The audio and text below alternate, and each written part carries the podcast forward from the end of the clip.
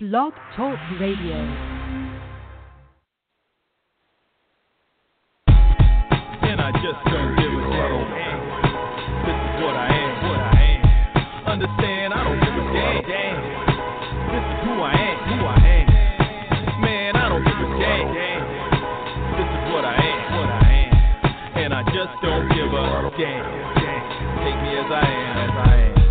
My G still pumping. Sold on the culture, you know that my Doja culture. Game over, soldier, I'm coolin'. Listening live. We'll do it live! Yeah. Of course, unless you're not listening live. This is the Pro Wrestling Torch East Coast Cast. It is Wednesday, October 19th, 2016. I am your host, Travis Bryant. And with me, as always, and once again, my main man, Cameron Hawkins. Cam, what'd it be like? Man, you know, how is it going? Everything's okay on this end? Yeah, everything's good. Just hanging in there and keeping my head down and nose clean and all those kind of cliches. There we go. Well, you know, keeping my nose clean as well. You know, plus we win this weekend and, you know, noses and... Anyway, but yeah, everything's good. Everything's perfect.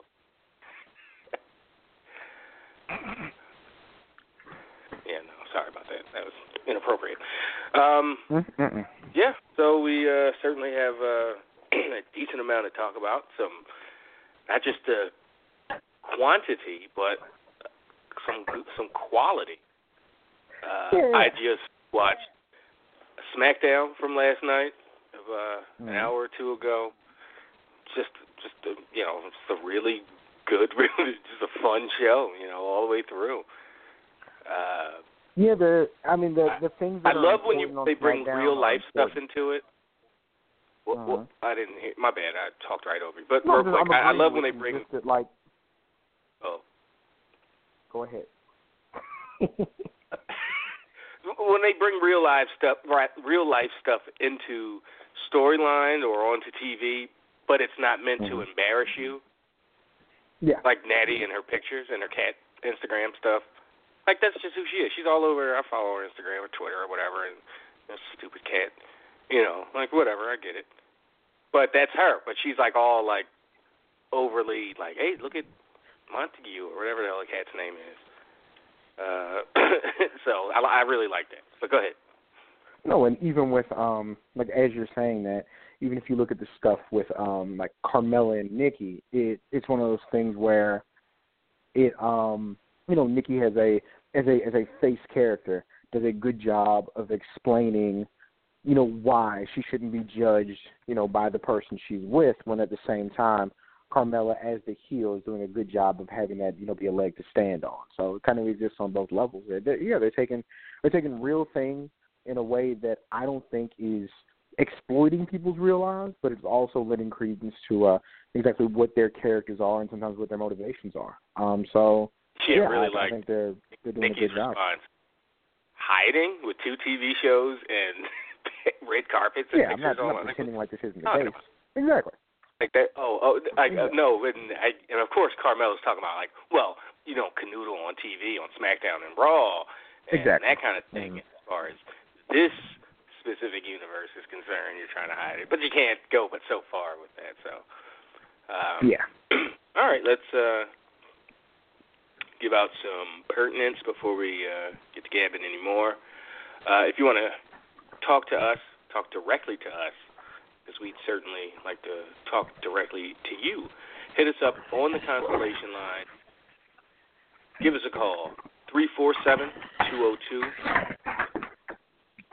Once again, that's 347-202-0103. Can't call, you can always shoot us an email, the mailbag. Always constantly being refreshed.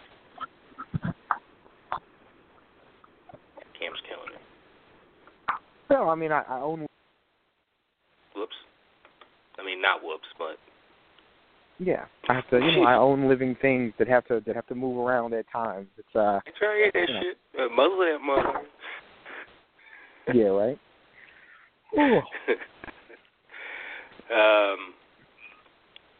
Yeah, email. East Coast Audio Show @gmail.com. Shoot us an email anytime during the week, anytime during the show. We've got a few, one non-VIP, one VIP email. So hit us up again, East Coast Audio Show @gmail.com. And put in the subject, just to remind everybody, if you're a non-VIP, especially, to Mark Esso in the subject or somewhere in the,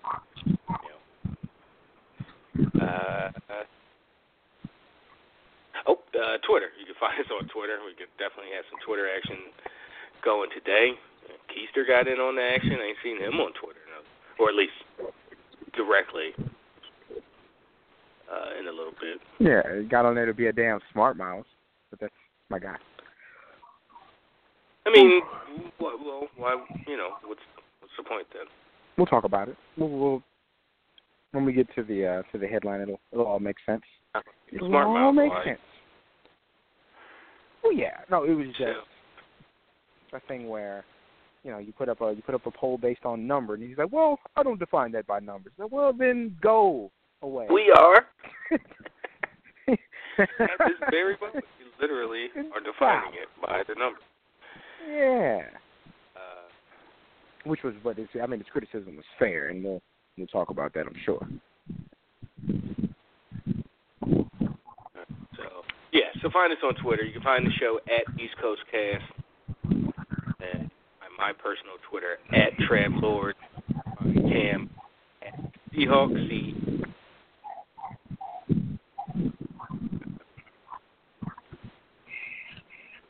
And they're playing the Flair Steamboat rivalry again. And I'm finally getting to see.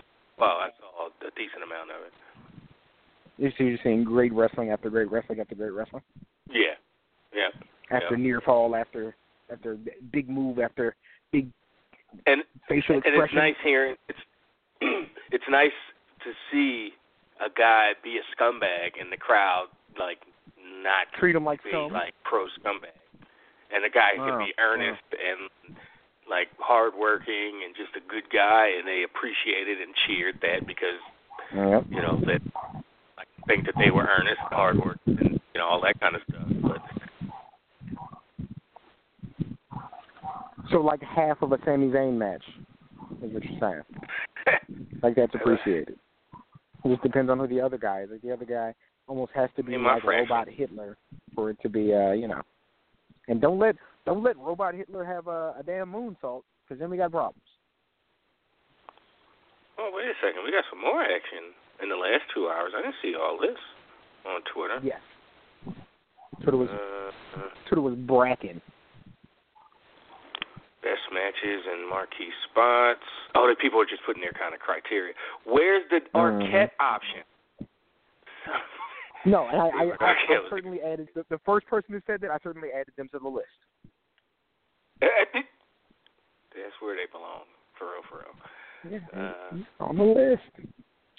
Will Flair have the most days if you factor in the NWA title? Well, yeah. Why wouldn't? Yeah, that being factored in. Well, no, it wasn't because it was WCW. Oh. And then the next guy depends. Are you considering NWA and Crockett? Yeah. So yeah. And then it's like no, because my thing was like, you want to tell people like I don't know these guys. Like these guys are like thank you for participating. So I'm gonna be like no, I'm clearly not because I clearly put a name next to the number. So I'm clearly not figuring that in. Mm-hmm.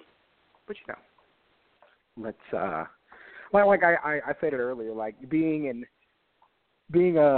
a Dave Meltzer or a Bruce Mitchell or a Wade Keller sounds fucking stressful because there's somebody. I mean, this is any analyst of anything that's sport or anything like that because there's always the well-actually guy, and I believe the well-actually guy would make me want to punch a wall, like, every day because, it sounds rough, like having to actually keep track of all that stuff, and then like you say one thing and you think you're very clear and concise on what your point is, and nope, somebody's not going to get it, and they're going to say something to you, and you're just going to be like, motherfucker.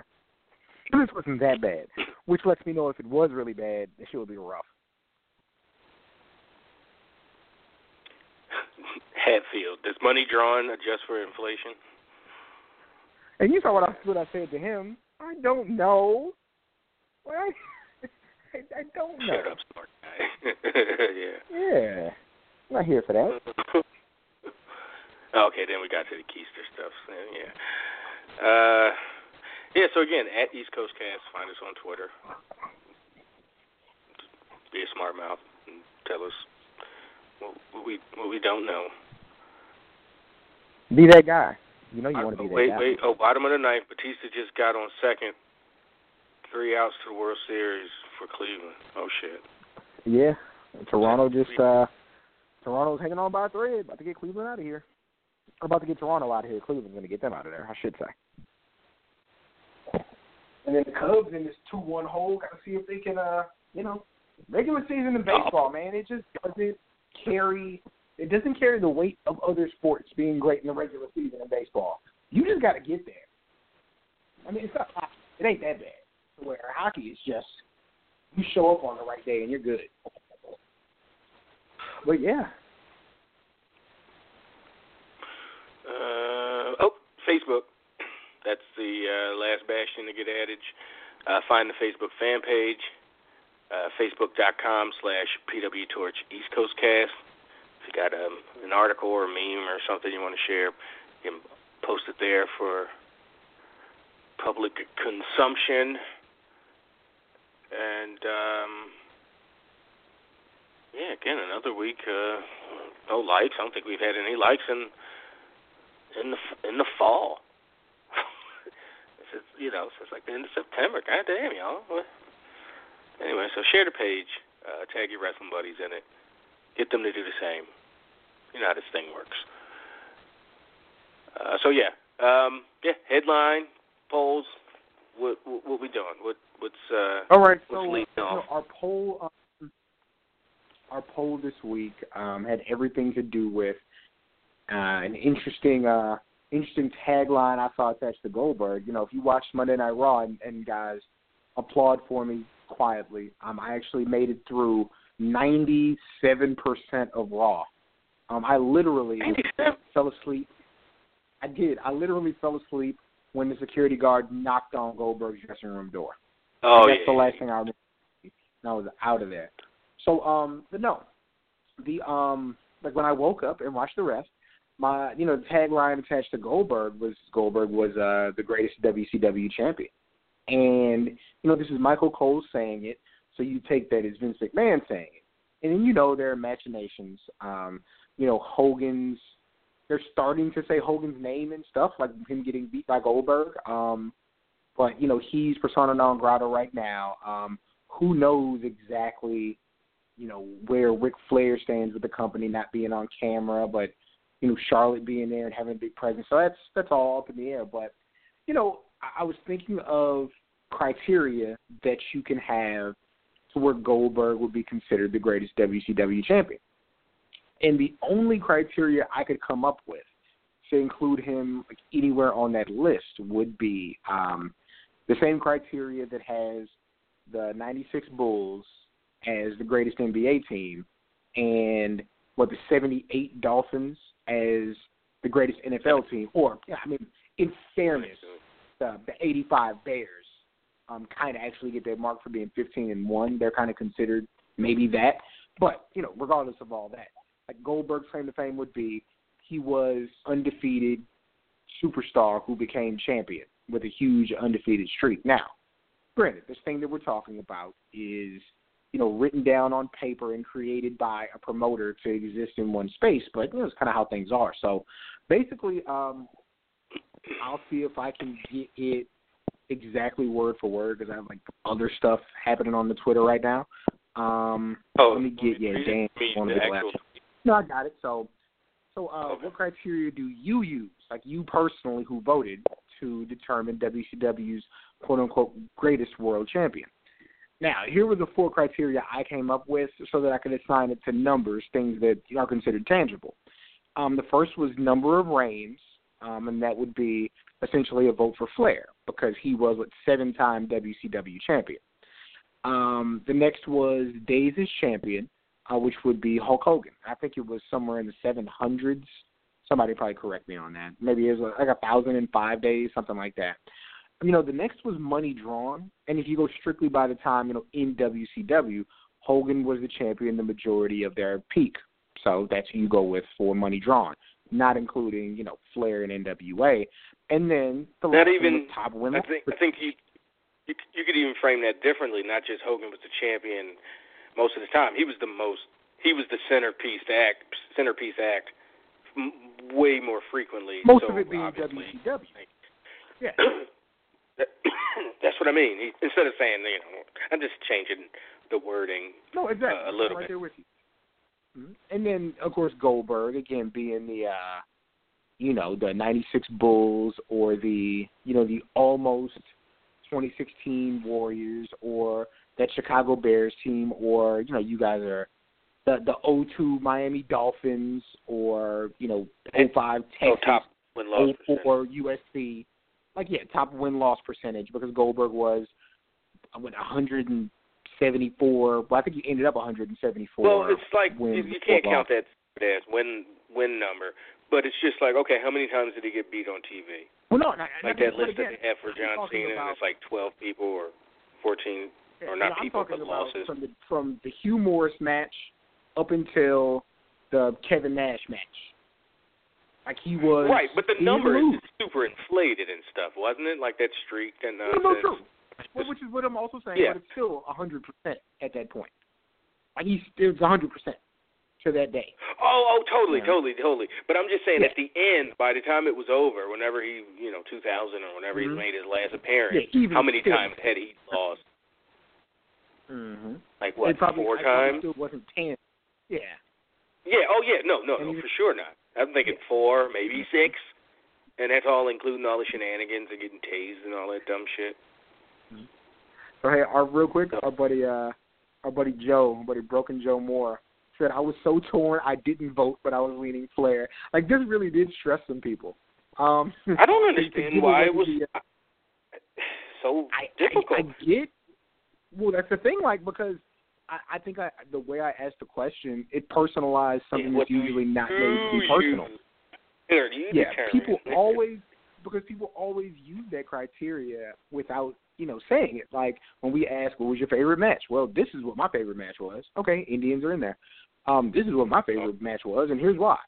But now I'm saying specifically, what criteria do you use? And it's like, and the other argument was, well, Flair was more important for reasons X, Y, and Z, and because there was an NWA, they were able to make the WCW because of things that he's done. And it's like, yeah, but I want to talk numbers. So what criteria do you use to determine WCW? For me personally, if I had to vote, it would have been Money Drawn or Days as Champion, because I think those go super hand in hand. So I'd have to say Hogan. That was going to be my exact same thing in that order, because I voted for Money Drawn, which is the obvious. Like that's the most obvious, tangible. We love capitalism and like, more. Like, well, Money Drawn. But then Days as Champion, because that number of reigns, that's just booking nonsense. And but no, I pray to the altar of Bruce Mitchell, so that's how I think. Like, did it draw money? Is this what the base? So I'm like, no, yeah, that's the guy that made the money. But no, then it would. But that only got after that. Like when I voted, it was leading early, like by far, with 60%. Of the vote, and it finished second with 24%. I'm sure you'll go down to numbers, but people and their number of reigns. But again, it really was a vote for Flair, and not necessarily the number of reigns. So it's a little more nuanced. And that's the thing. Like, I wonder if that changes, even though people know the numbers. I wonder if the vote shifts if I take the names off. And maybe not even just the maybe not the number of reigns, because we know that's Flair, but if the vote changes for the other things, like if win-loss percentage isn't attributed directly to Goldberg, so people just look at it differently. Like, I wonder, because it's a possibility. But no, I think it works out about how I thought it would, because, like, literally nobody considers, and not nobody, because that's not fair, but people don't consider Goldberg, like, the greatest WCW champion. They appreciate that time, but anybody who's, like, a big Goldberg fan. Did they say greatest? They said, what was the exact quote? I don't remember. Was it most dominant? It was greatest. It was greatest. It wasn't most dominant. It was literally greatest. They definitely said most dominant in some context later on. But, okay, but that opening, whatever that you're talking about, when they first opened the show, yeah, the greatest. World's greatest.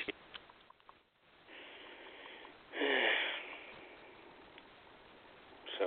Yes, you mean. But, yeah, so. No, so, yeah. So if we had to, we can do like a double blind, poll and see, like if you take the names away, I bet they'd be a little more even. But, out of 181 votes, over 90 of them were for.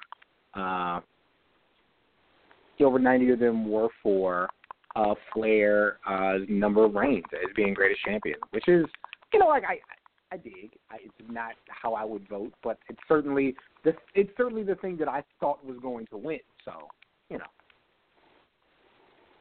I get it. It makes sense. And from the poll to headlines, what is your headline for the week? Oh, it's absolutely Goldberg. Goldberg answers Brock Lesnar's challenge. And when I say Goldberg answers Brock Lesnar's challenge, what I'm actually saying is, Goldberg with the entire pomp and circumstance of the Goldberg entrance, Goldberg, passing the mid-card and upper mid-card stars in order to get to, the ring, and then being all excited to see him. And on top of that, Goldberg cutting maybe the best Goldberg promo Goldberg's ever cut. Just having a great moment, a crowd reaction, just like a fantastic closing segment to Raw. Just, nothing but good things to say about it. Goldberg is like big and looks like Goldberg, and the gray in his beard doesn't take away from the mystique. Just good stuff. Yeah, it was a really solid segment. I immediately, after it was over, put out, like, I think that was the best non-in-ring, non-physical thing I've ever seen Goldberg do. Mm-hmm. And that's including his part in, it was all in-ring, thinking in Ready to Rumble. That was just one line, and he goes in and does some moves for the camera. But, this was by far his best promo. Now, admittedly, I didn't watch WCW in real time. So, but I very much get the idea that, and as after his run in 2003 and 2004, Goldberg is not a guy you're just going to give the mic and say, oh, here, have at it, have 5, 8, 10 minutes and take the crowd on a journey. So I feel safe. So I felt very safe saying that was the best thing he's ever done. Like, shit. Yeah, nobody's going to call in and be like, well, actually, let me tell you about Goldberg's best. We talk about this February 98 promo he cut on Nash. Like, okay, tell me about it. Right.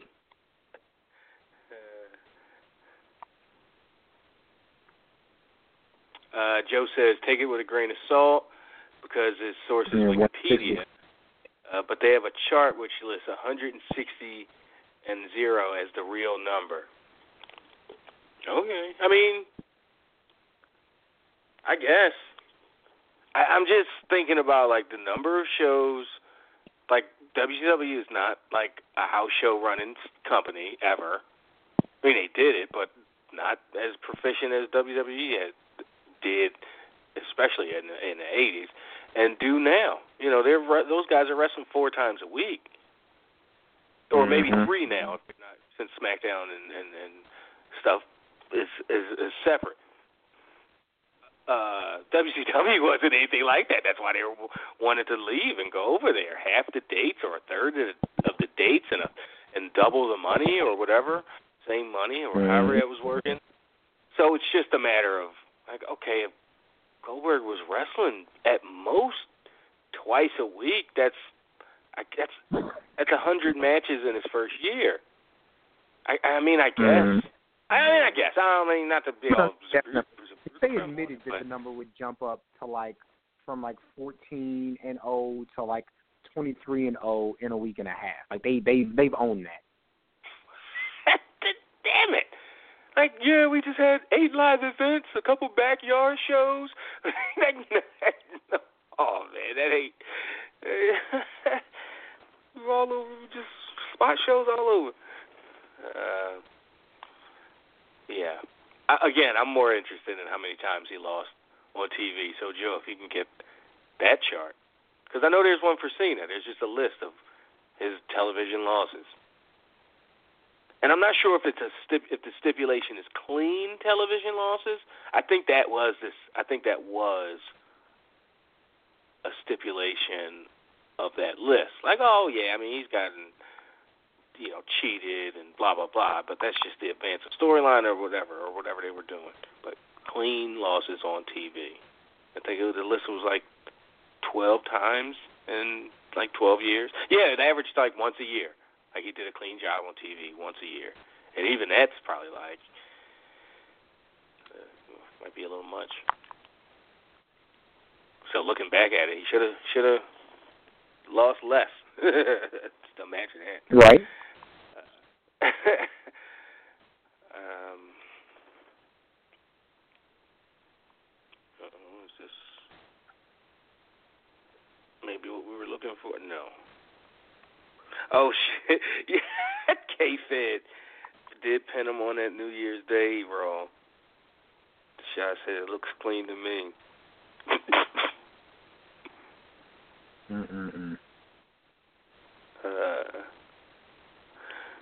All right. Yeah, so I guess, Goldberg really, I mean, even though SmackDown was a solid show, there were no pay-per-views, and I guess TNA didn't really do anything. So it's pretty easy. I mean, we can talk about TNA probably filing for bankruptcy this week. That was the story. Shit. That's falling the fuck apart. The state of Tennessee didn't work. Put a lien on them. The state of Tennessee, put a lien on them. Like, yo, you owe us a lot of back taxes. Like, damn it, we need all that bread. That's you. And he said we could talk about Seth joining Black Lives Matter. I don't know if he joined, but he definitely. He certainly threw up their sign.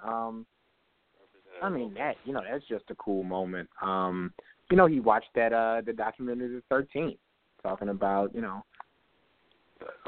laws post slavery and your Jim Crows and your incarcerations and he's woke now, like a lot of people are. It was like me being the piece of shit that I am. People who I've had spirited conversations with about race stuff in America, watch that, and then all of a sudden they're like, I had no idea. And I'm like, no, you piece of shit. Like, what, do you think I was lying? Like, you knowing me. Yeah, yeah. I was just making shit up? Exaggerating. Maybe not lying. But yeah, just like... I remember... Like, go ahead. Notice in my early...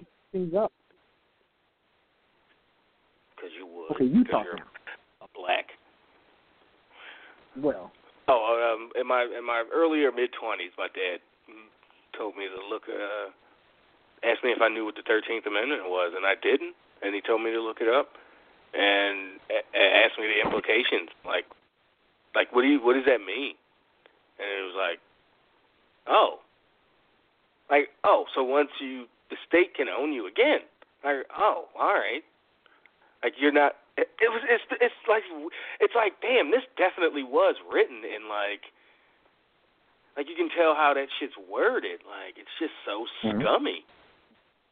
Like, oh, no, slavery's outlawed, but if you do commit a crime, yeah, unless we find out you didn't, then we can own you again legally. Like, damn.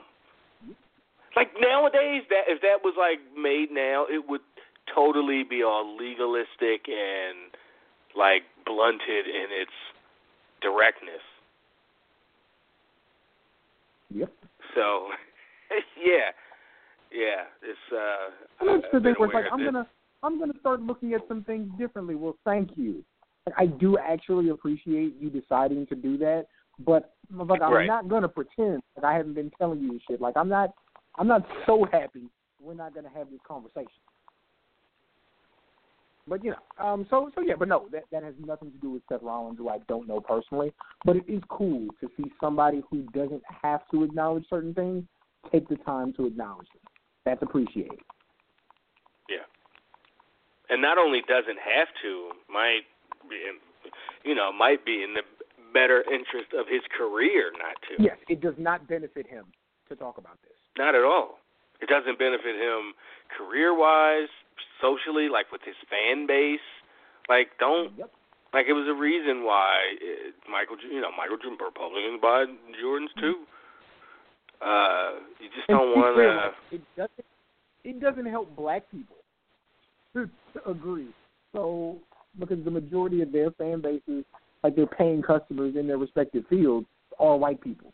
So it doesn't help them at all. So, you know, a guy who's not black, who doesn't have to go home and have that conversation, or, you know, doesn't have to go to maybe his fundraisers or the community centers he might be frequenting and have that conversation, like, he doesn't have to be doing any of that. He's choosing to, so salute. For sure. And it's just, I wonder if, and it could be completely, like, not even on his radar, not even thinking about him. They're on different rosters. But I wonder if this was after watching that, he was like, you know what, I'm going to make a big, not a big deal, but I'm going to make a deal out of this and tweet about it. Because fuck Randy Orton. Really dope. Like, I wonder if that went through his mind at all. I kind of hope it did. Like, if he can, you know, you want to be a scumbag that way. Like, okay. Yeah, fuck that guy. Put a little on this side of the scale. Uh-huh. Yeah, it's like I don't need to use names, but a certain individual on the message board on our first couple of months in East Coast Audio on the old torch boards, and he's like, you know, Puerto Rican guy, we both know, and he's like, they're talking shit about us and, you know, whatever. And he's like, as a minority from the East Coast, I can promise you we don't all sound like that. Just the most. Yeah. You know, because like, if you don't get back to cabin, you know, if you don't get the fuck out of here with that, we don't all sound like that. Ugh, so uncultured and uncouth. You're like, motherfucker, because fuck I assumed everybody from fucking Vermont to Florida sounded exactly the same. That was my opinion. Well, specifically, I mean, he's from the Bronx or, you know, somewhere in New York, you know, I don't know, New York. And he's Puerto Rican. So he's like, you know, black guys from Philly, Puerto Rican guys from, you know, Bronx. There's a lot of similarities there. And he's just making sure everyone knows that we don't all sound like that. Anyway, that kind of reminded me a little bit.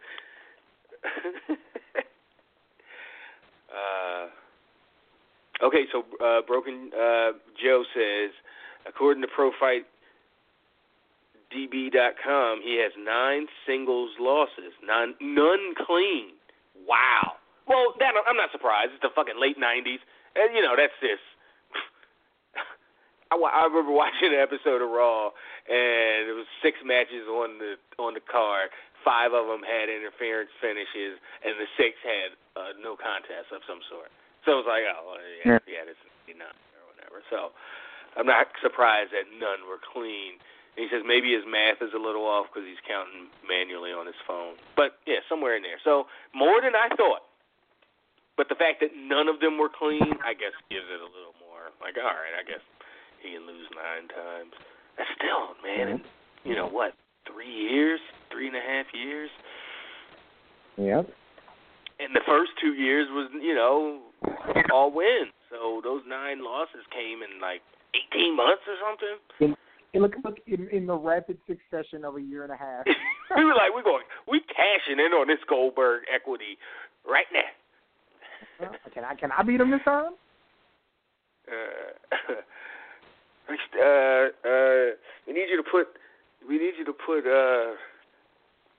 I can't even think of who the fuck you put over. You need to put over Stevie Ray and the New Flock. Wow. Ray and the New Flock. And the New Flock took over. Brought him back.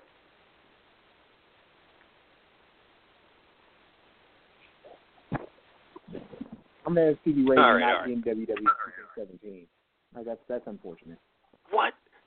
Yo, if watch Rich, he like, okay, now I got some. Now I'm filled that sixth slot. Yeah, right. I got with Stevie Ray. Matter of fact, Stevie Ray, 3 Stevie Rays, ECW Tiny Jean Short Stevie Ray, Right to Censor Stevie Ray, and Dr. Stevie from TNA. And this is when I remind you I'm talking about Stevie Ray, not Stevie Richards. Oh, damn. All that whole time I was talking about Stevie Richards. The entire time you were. Yeah. I said the Flock. What did I call him? Stevie Ray? Stevie Richards. Yeah, I was like Stevie Ray and the New Flock? This I need to see. Yeah. Yeah, like, yeah. Who created Stable and Fist? I can understand the you know what? The last, like, 3 minutes. Really quick, if we can sidebar, like, Stevie Richards is one of the most impressive people ever in wrestling to me, because in a locker room full of guys who were addicts and ended up in horrible shape and death and, you know, just all that, like, he's a super still in shape DDP yoga guy who does, like, tech videos. Like, oh, I got this new piece of tech. I'll make a video of it. It's almost as if that neck injury probably shaped him a little bit. If I had to guess. He's just fine for himself, which is really cool. Like, now he has to go the extra mile. Spine is nice. Like, yeah, I hear that's okay. Matter of fact, that reminds me, I need to get some Icy Hot from the bathroom because, I don't know, strained something yesterday. Like, yeah. All right, just we could open this thing up.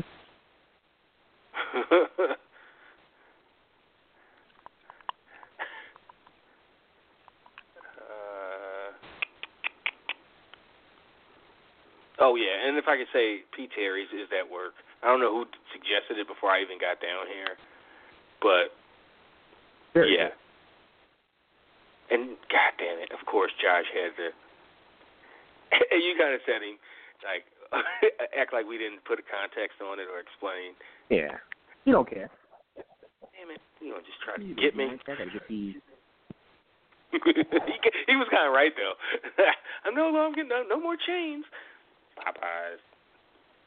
Yep. I get that chicken though.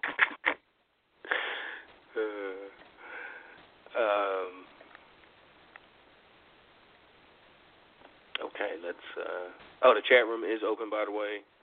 Looks like a nice back and forth between Darrell and Jabber.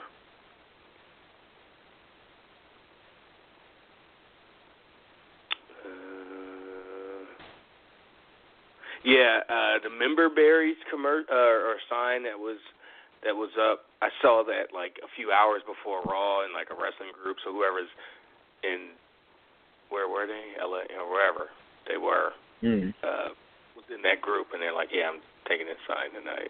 Look out for it. And bam, it was pretty front and center. Mm-hmm. All on the camera. And really quick, like before, because I don't know if anybody's going to bring it up, but I'm sure he'll come up. Like my favorite single thing of the week is certainly AJ Styles trying to put James Ellsworth in a chin lock, and James Ellsworth having no chin, so it slips off, and he gets up and puts right off, I don't know what to tell you. Hilarious. It's one of those dumb things I'm never going to forget. Did he get too little offense? I mean, because his entire offense was the kick at the end. Like, that was the only, like, move he landed. Yeah. I mean, everything he tried to do, if he even tried to do anything, most of the time he just was, you know, like, AJ didn't even have to, like, dip a punch or sidestep a kick or nothing. He just didn't even try to put up a fight. Just stood there and got punched. Did he get too little offense? Or no, it was just the right... I think there's a stronger argument to be made that he got too much offense. Like that, there's more weight to that side. Absolutely not. I mean, I really liked the story that they told that every time AJ went and got distracted by Dean, he would then try to do a move on a distracted AJ, and he would still miss. So I'm probably answering my own question. Like, no, it worked really, really well, And they went, you know, with having AJ lose to the guy last week, even in that situation. It's like, all right, we can't. We're just going to have this guy just not outclass him, because if you can get outclassed, but and still get punched in the face or scoop slammed, I guess we're going to. Like, it's going to be like he's in there with a baby. It's almost like, come on, he's just like. Punching a baby. The guy's not even trying to, like... They're not doing anything. This isn't fun. This isn't competition. Man, now I'm thinking about... I got the image of punching a baby in my face. Or in my Stop. Head. Don't do that. Don't even think about punching babies. I don't know. That's a little baby's heart. Sounds like he wanted to beat up Gavin. Gavin isn't the best wrestler in the world. Now, that's just the weirdest thing. He didn't do it, Cam. Why are you mad at the kid? I forgot what I was gonna say. But anyway, let's open things up to some folks on the line. All right, hey, he's been on the line not long, it's by a minute, so let's start with Mike in Brooklyn. Don't play that divide and conquer shit with them. You're the only one that do that. Uh-oh. Oh, shit. Hey, Mike, everything good? What up? What up? Yo. What's going on? Chad. Cam, what's going on? My fault. I was, multitasking. My fault, brothers. My fault. You good? Yeah, talking to Mama Love, my fault. Jump on in it, y'all. Goldberg. So first, before I get off key with him, like, do you think because he said Brock's next and he's also last, but do you think because of the response he elicited, and then like maybe Survivor Series might get some extra subscribers to the network. Do you think Vince will try to eventually squeeze him for probably like WrestleMania? Like to get one more out of him for WrestleMania? I thought the question I think maybe Vince would try. Do I think he'll come back? I think he'll definitely be offered to come back. Like, because they did what? An extra 400,000 viewers, I think? Right. So I think, Vince is definitely going to break out the bag. Whether he goes for it, I don't know. Like, who do you put him against? Because I don't think, the name that comes to mind is Strowman. I don't think that benefits Strowman at all. One way or the other. Maybe you get the him and Brock rubber match, and that's a guy for Brock to face at Mania. I don't know. Yeah. I was thinking he, just keep Rusev warm or keep him hot. which could be good. Yeah. But it was a scenario that I listened to that I think Wade and Jason was talking about earlier too, that he could somehow get mixed up with Roman, and then that's when they pull a switch. They pull a turn with Roman, and Roman goes in the Mania as a heel against Goldberg and win. Mm-hmm. I think that would be big for Roman's career. As a heel, yes. I agree, because I'm thinking that's about what I said. But yeah, no, I agree. Yeah, as a babyface, he's done. Nobody wants to, even at the level that he's at with the U.S. title, I think Rusev is more over in this feud and more entertaining. That shit he did Monday night was, I was cracked up. I'm like, yo, this dude, he's more over than Roman is. It's like people don't care. And they're not getting it. It's time to turn this guy heel. No, I agree. Well, it'd be best for him. They did. Right. I know you have, Trav. I'm not giving up on him. Yeah, just not caring. Whatever. I think they're just going to do the Cena thing. But it's not working with him. He's not Cena. He don't have half the charisma, and. No, I know, but they're just going to go. Nope. If we stay, we stick with it, and we just do it. Cena was. For 3 years. From 06 to 09, 07 to 2010, it was just everywhere and strong, and people hated him. I was in the building, and they just stuck with it. Why would they not do that again? Right. And quickly, guys, before I get sidetracked, did you guys see the Family Matters Luke Cage intro? Yes. Yeah. Oh my God. How was this, man? Yeah. It's wow, they found the few spots, not few, but there's not a ton of spots where they're just smiling, the sun shining behind them. That would work for that kind of what they were trying to get over.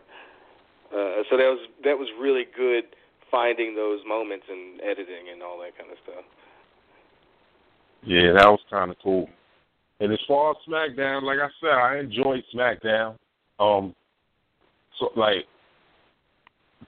Looking at Talking Smack, do you think potentially they, WrestleMania wise, they could do something with because if you notice, they shifted all that attention off of Miz and, Daniel Bryan, and it's kind of for the past couple of weeks, you've been seeing kind of AJ and Bryan, go back and forth. Potentially that, hope, on a perfect day in the perfect world, I would love to see that match at WrestleMania, Daniel Bryan versus AJ.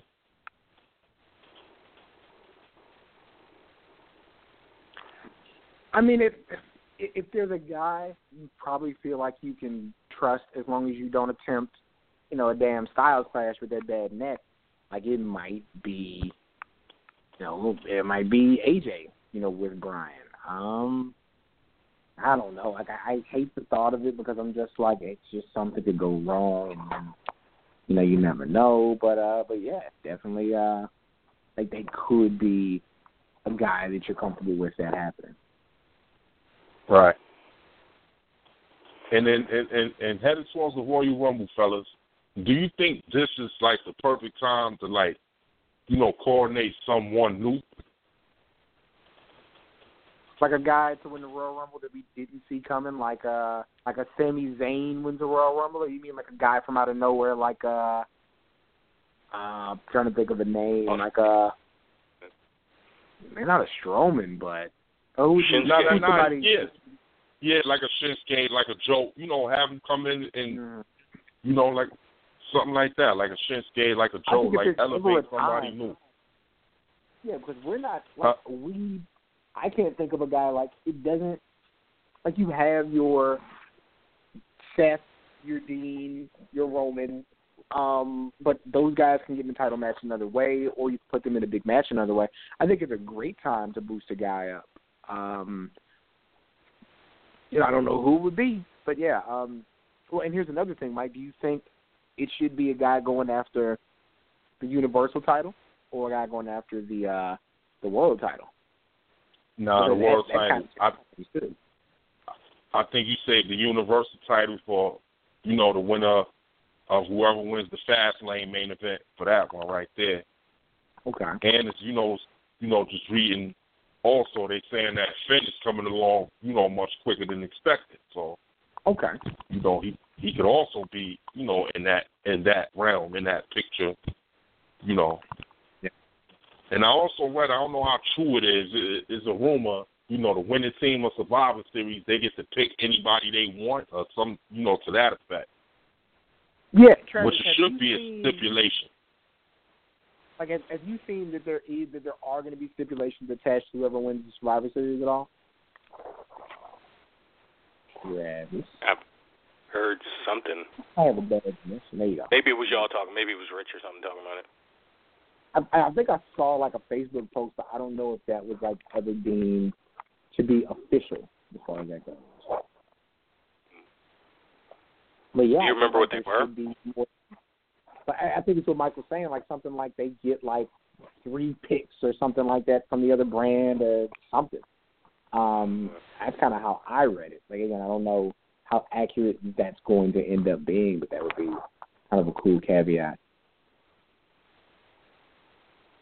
I mean, yeah, because it needs something. Like we've been talking from last week when Daniel Bryan threw the challenge down. Without a stipulation, it just felt like a bragging rights pay-per-view.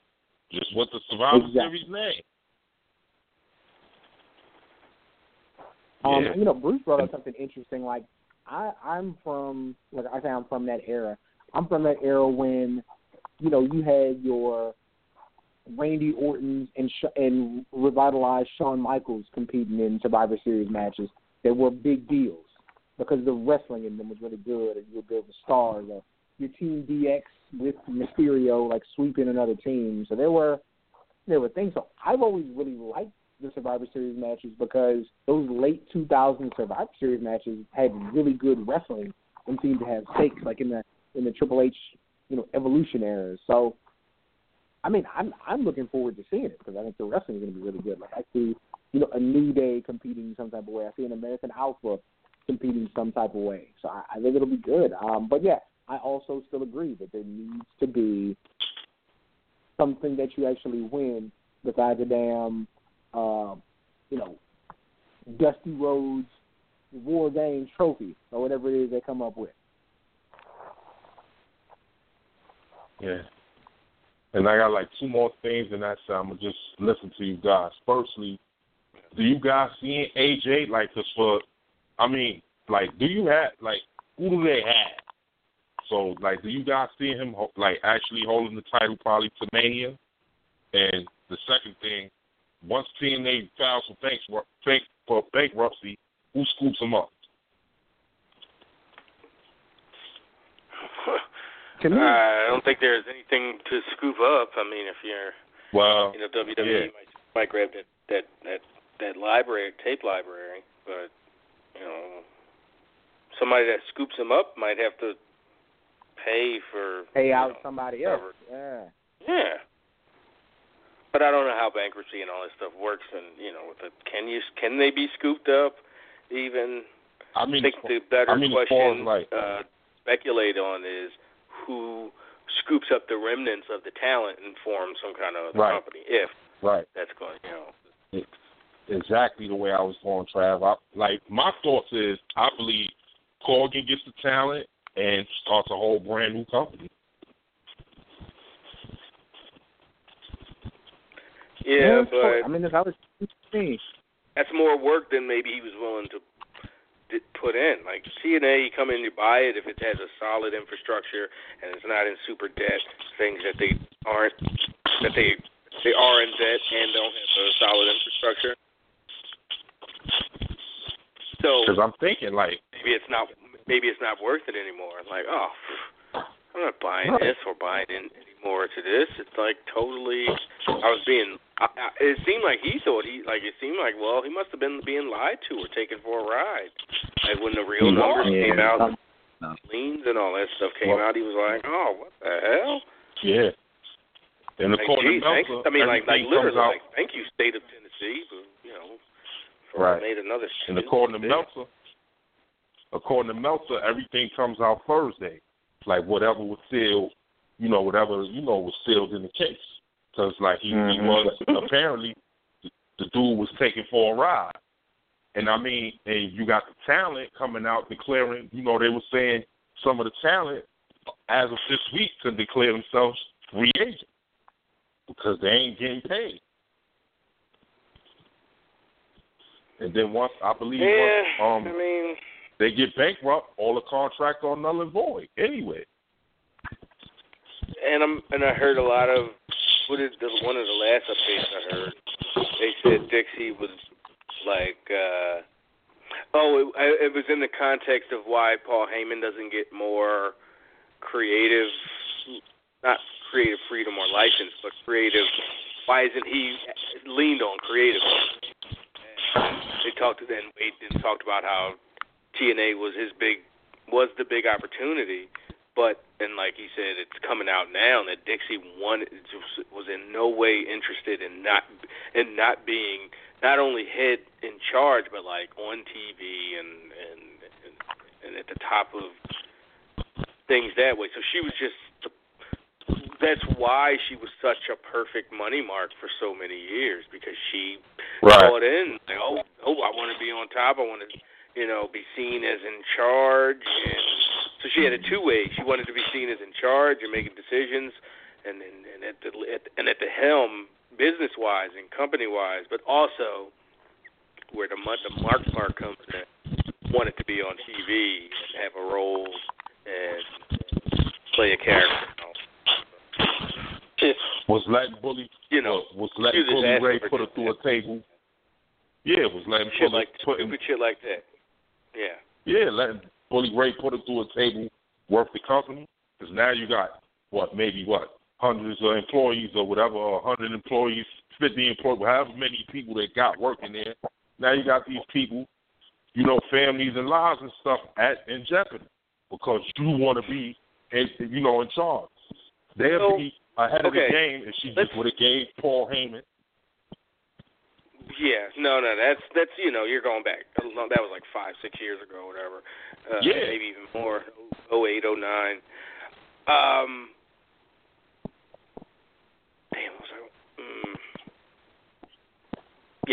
It's gone.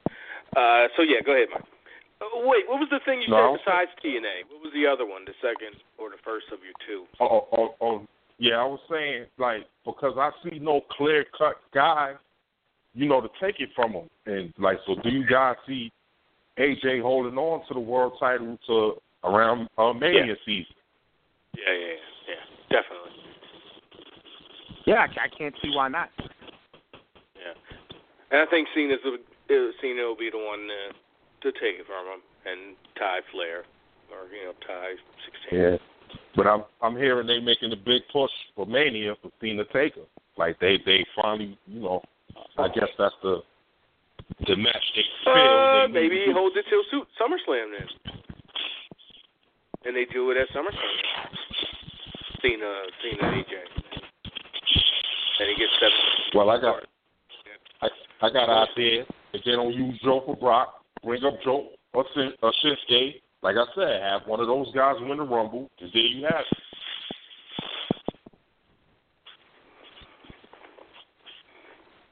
And what? Challenge AJ? Yeah, challenge AJ for the title.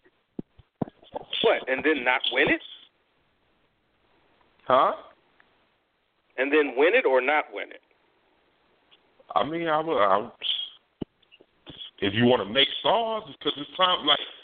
It's just so stagnant. And what y'all been talking about and what we saw Monday night was a perfect example of it. You got a guy that's been away from 12 years from TV, and he came off as a much bigger star than everybody on your show. Like, everybody seems second rate. Everybody. Yep. Everybody. Like, clear cut. Like, they don't even know. Like, they forgot how to make a baby face. And, like, there's no real, like, every, like, Jericho and Owenstein is entertaining. What AJ's doing with, you know, the Ellsworth guy is entertaining. But where's the seriousness, you know, like, as far as the hills? On the hill side of things, nobody is serious. Everybody wants to be a cool head.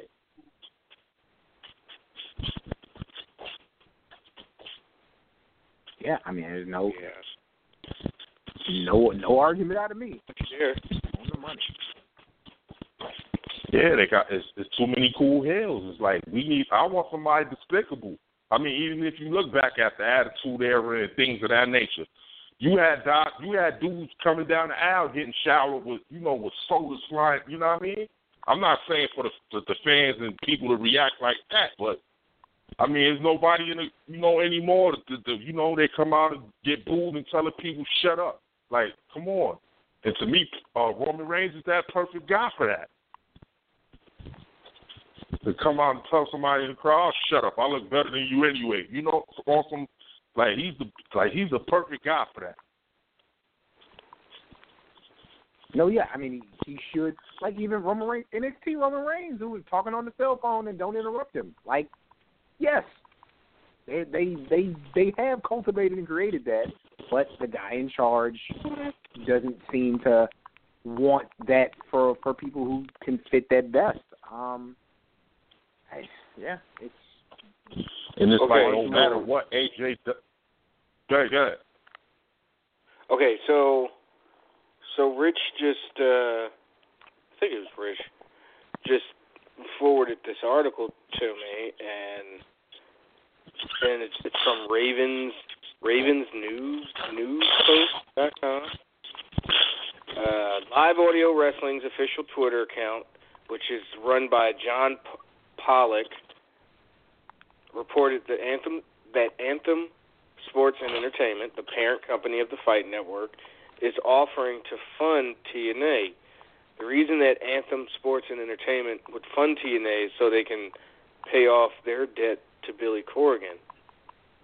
Anthem Sports and Entertainment has a minority stake in TNA and issued the following statement regarding the report. Anthem statement on investment in the TNA Impact Wrestling. From Toronto. Anthem Sports and Entertainment Corporation, the parent company of Fight Network, today confirmed that recently made a working capital loan to fund the operation of TNA Impact Wrestling.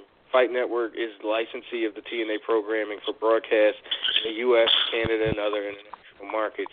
It's also the exclusive licensee of TNA for streaming internet delivery TV.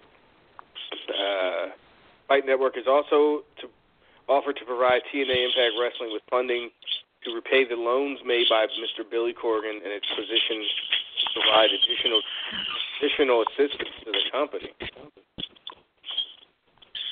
So, quote, TNA is a strong property for the Fight Network and as a licensee and global distribution partner. We have a keen interest in seeing the company not only survive, but continue to grow and thrive alongside our growth, said Leonard Asper, CEO of Anthem. We are hopeful that the company can soon get back to doing what it does best, which is to produce great wrestling content, unquote. So, yeah, guys, there's more, but if you want to read that, go to RavensNewsPost.com. Ravens like sounds like Fight Network. Sounds like Fight Network is going to be the ones that walk away with them. It's going to sound. All right, we'll give you some money, but we'll take care of this other thing for you. All right, Mike. Good stuff, as usual. Later, man. All right, fellas. Go ahead, Cam. Well, no, I was just saying that, like, hey, we owe you money, but we'll take care of this other thing for you to pay off that debt. Like, there always seems to be somebody who benefits from jumping in and saving TNA at the last minute or operating it on some level.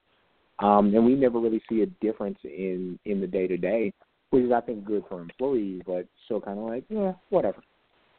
This is that thing. Yeah, but maybe this time, because as Rich, is that what Rich said? Let me go back to it. He says, creditors are trying to team up to get Dixie out of the paint.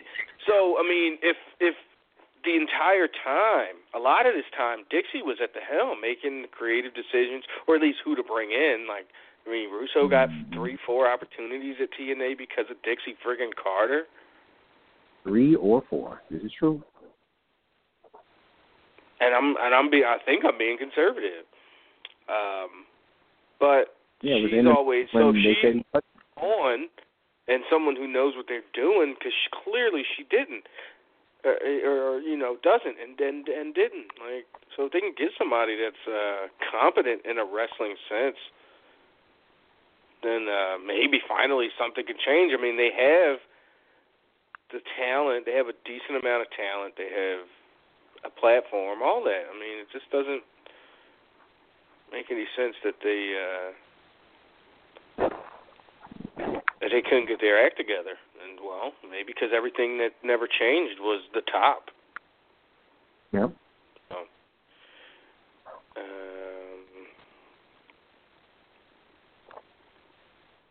all right, yeah, so that's...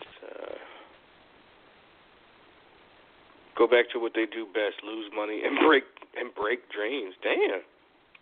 Well, yikes! I call it like you see it, though. Fight Network wants the Fun Impact to have over to Billy, maybe hand over to Billy. So does that mean they want Billy Corgan out of the paint, and they'll do like? I mean, I guess that's just a developing story. Oh, maybe it was more in that article. I just didn't. Only read the first 2 paragraphs or so. So Brian Fritz, at Brian Fritz, posted on his Twitter full statement. Oh, okay, so it's on Fight Network's website as well as that Ravens place.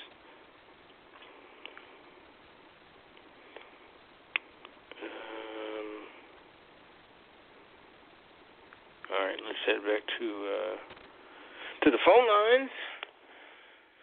Let's talk to, looks like, number 2 in the queue, Darrell from Georgia. Let's go ahead and bring him on. Darrell, what's happening? What up? What's going on, Trav? What's going on, Cam? What's up, man? You got a terrible connection. Oh, okay, hold on. My bad. Yeah, it's pretty gross. How does that? There you go. That's better. Okay. Yep. Just have these old headsets hooked up to this phone. My bad. Oh. Yeah, how y'all doing today? Seriously. I'm all right. I'm all right. Just listening to y'all talk about TNA, that charity case.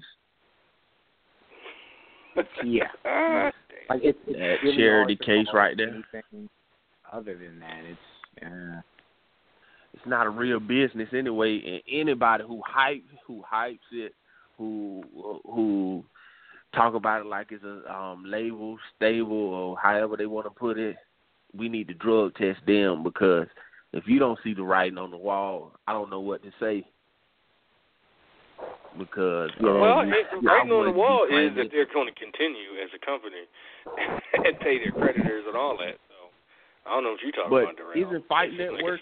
Isn't Fight Network one of those creditors? And that article only talking about paying off Billy and Aerolux, not talking about the lawsuit. Well, it says Fight Network is a minority.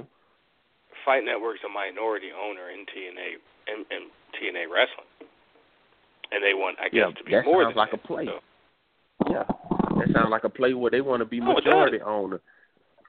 And will Dixie give that up? She won't give it up to nobody else. Get the fuck out of here, Dixie. Dixie needs to go off a cliff or some shit. I mean, Dixie Carter might be single-handedly responsible. Right. She might be single-handedly responsible, and Jeff Jarrett is a second, for why we don't have, why we never got a second number two, real number two company. Yep. Yeah. Doesn't make any sense that no one has ever gotten.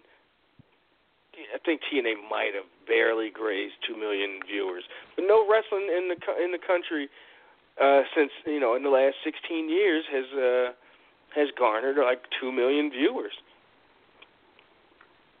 And I blame Jeff Jarrett and Dixie Carter.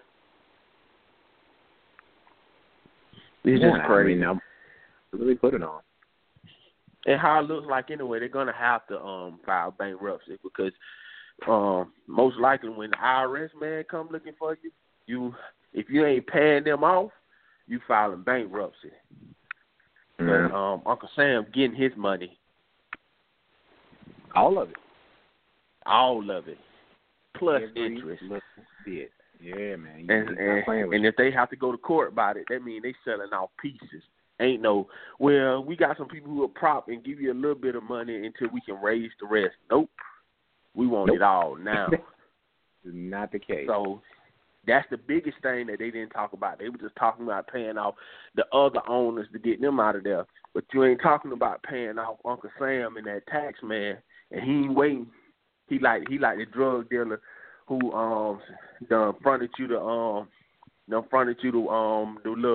little bomb from him. Mm-hmm. Hey man, I gave you 3 days. I told you to have this off in 3 days and my money back. You don't get day 4. Yeah. So that's how that look. Hate to use those type of terms, but hey, that's what they looking like. Absolutely what that is. I assume not, but maybe on I'm kind of about to flip the script real quick.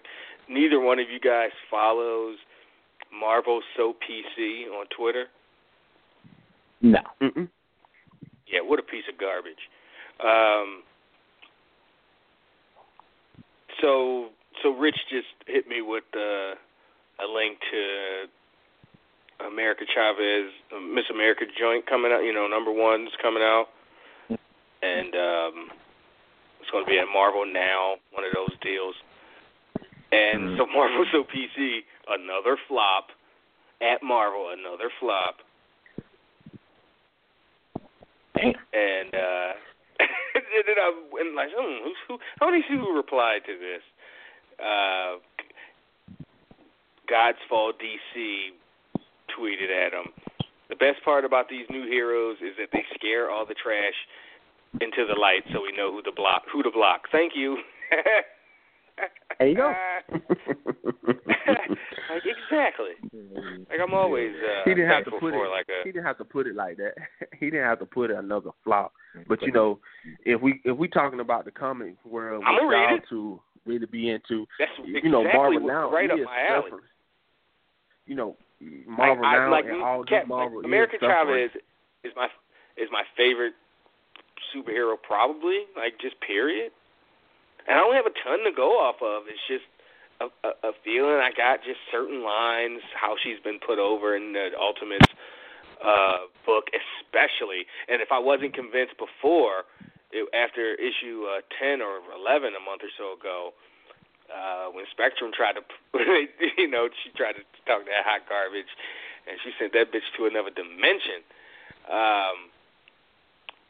So she's my favorite. So I'm hype as shit about anything that Chavez gets, so but we need another flop. Like this it's not even out yet. Coming soon. Flop. Like, well, talking about the whole Marvel Now landscape, the whole all new Marvel. Just because, they sales not doing too good and just going off of comic books, if you're not selling, they get rid of you. Yeah, they at least give you the whole time, your whole little runoff of the series, but after that, they'll probably let you go. But I don't know. Marvel do good in the movies, in the comic books, just slacking, just like DC do bad in movies, but their comic books are doing great. So yep. Are they? Yeah. Oh yeah. Why do I when I see that pie of the market share, it's 50% Marvel, 25% or 30% DC, and then everybody else fighting for that last 20% image and. But that's the thing. Marvel's putting out. Is that just way more market share? Is that get different? That share, and then Batman has. I mean, Batman is still selling that much. Right. You know, Batman Rebirth is outselling almost all of Marvel by itself. Yeah. And now, is it because it's Batman, or is it because it's good? Y'all read Batman. I know Cam does. I mean, it's excellent. It's excellent. Superman is too. Okay. Superman, and it's sacking the Batman, and Batman outselling Superman. So, and it's a resurgence for Superman coming back. So, and he's selling. So, wow. The only two rebirths I read is Flash and Supergirl. That's him. I don't have any interest in those other ones. So that's crazy. But I guess, wow, I would have never thought because I live in my personal bubble of DC is corny, so why would I want to read DC? So I would just think everybody else thinks DC is corny. So to hear that, no, that's outselling more than the whole fucking Civil War is. Like, that's like, how? That's like, I'm just baffled. But, again, I don't care. I'm still going to read the ones I want to read, so. But that's still interesting to know. How can people disagree with this opinion I've had for a year and a half? How dare they? Right. Like 9, 10 months.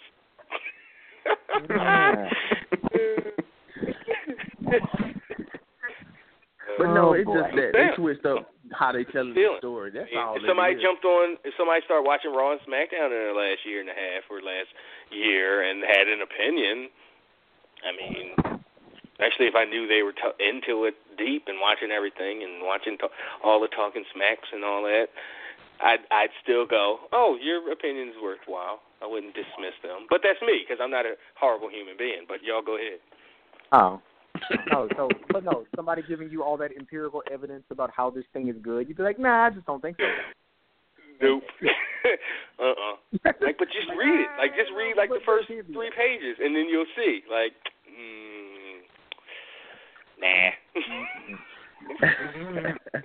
nah. Wow. Fun time. Just gonna hold on to this opinion and keep spouting it. Hey, well, you got to stick up for what you believe in. You absolutely do. So, nobody can blame you. You're sticking up for what you believe in. Unlike we have certain people. That's why I have to stop reading Twitter, too, because we have some people like you have. I know y'all were glancing on it earlier, like Randy Orton, who seemed like he put another foot in his mouth today. Today? With his tweets. What do you think? Talking about why wasn't Rich all over this? Talking about the people putting out I love how people love to put the little black videos out here, the black people getting killed and losing their life to police and their kids out here, but nobody want to put out here about this police officer who got his life taken by one of them. So, that just paraphrasing it. But he did say black videos. He did say black. He's going all the way. Full heel. Boy. Damn. Now I really wish him and Seth Rollins were still on the same roster. Like fuck. Yeah. Wow. I was proud. Oh yeah, here it is. I seen you guys said. Oh, can't retrieve that tweet. Bitch ass motherfucker. Somebody did about 5 of them. He did about 5 of them. I can send a link to where I read them from. They still got it up. I put it in the little chat. But yeah, he did about 5 of them. But I'm proud of Seth Rollins because I came in here last week talking about the 13th. Because I've been really getting into that. I read the book and seen the movie A Birth of a Nation, the original one, the one that shaped a lot of our laws from Nixon all the way to Reagan to Bush. I checked that out and stuff like that. So I'm really into that type of stuff because I was a guy who been part of the system, a part of that system, and got involved in it. And it's taken a few years to fight up out of that system. So I understand where it comes from and feeling like a slave again.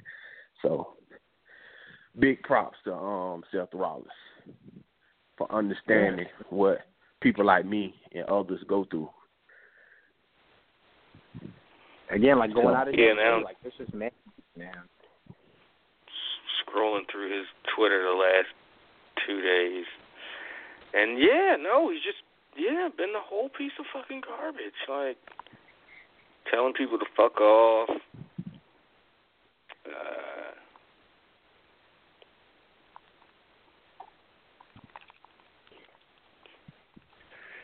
That gives a point. And the obvious thing that he doesn't understand is every bit of justice that they have on justice and honor and whatever you would do for someone that was murdered, just trying to bring their killer to justice. That this 8-year-old daughter of slain Palm Springs officer, she's going to get that. Like, it sucks that her dad's dead. You know, he did choose to become a police officer and put himself in the way of bullets and knives and you know, punches and stuff. Like, that was a choice he made, and it sucks that he's dead, but he's going to get she's going to get every ounce of justice that police department, that mayor's office, the DA, the fucking society can give her. All of it. Or can offer. Even if she's going to get person. It. And more. So the idea, it sucks for her, but the idea is, when the mentally unstable asshole that did the drive-by on fucking Tamir Rice, who shouldn't have been a cop, nothing's going to happen to him. Tamir Rice's mom and family isn't going to get any ounce of that justice. Like, that's the point, fuckface. Like, how is that hard to understand? Like, nobody's saying, that's why your cop dad's dead, or marginalizing her dead cop dad's life.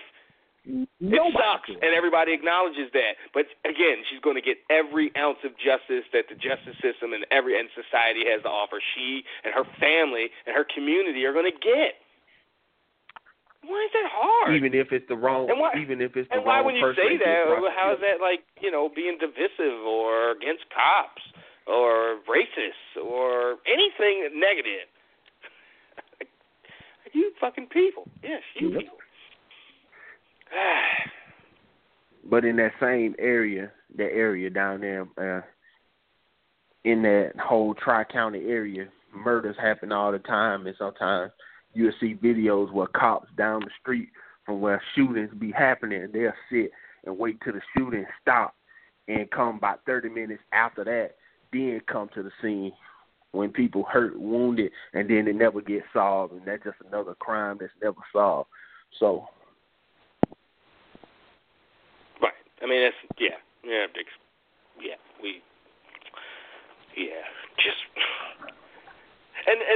what's worse is if and I'm sure someone has, in a respectful way, someone he respects, at least I would hope by now, probably explained to him, like, no, Rand, it's not about, hating cops or being, it's like Sadat X. I'm not a racist, I'm just pro-black. Like, damn, why can't I be... Like, everybody gets to fucking be pro whatever they are. Like, you get a damn Italian Day celebration parade. You get the Puerto Rican Day this. You get Dominican rallies. As soon as you start talking pro-black, Africa, Pan-African, it's like a threat. Now this is a different subject than the ordinance stuff, but it just kind of all ties in, like this fear of fucking blackness,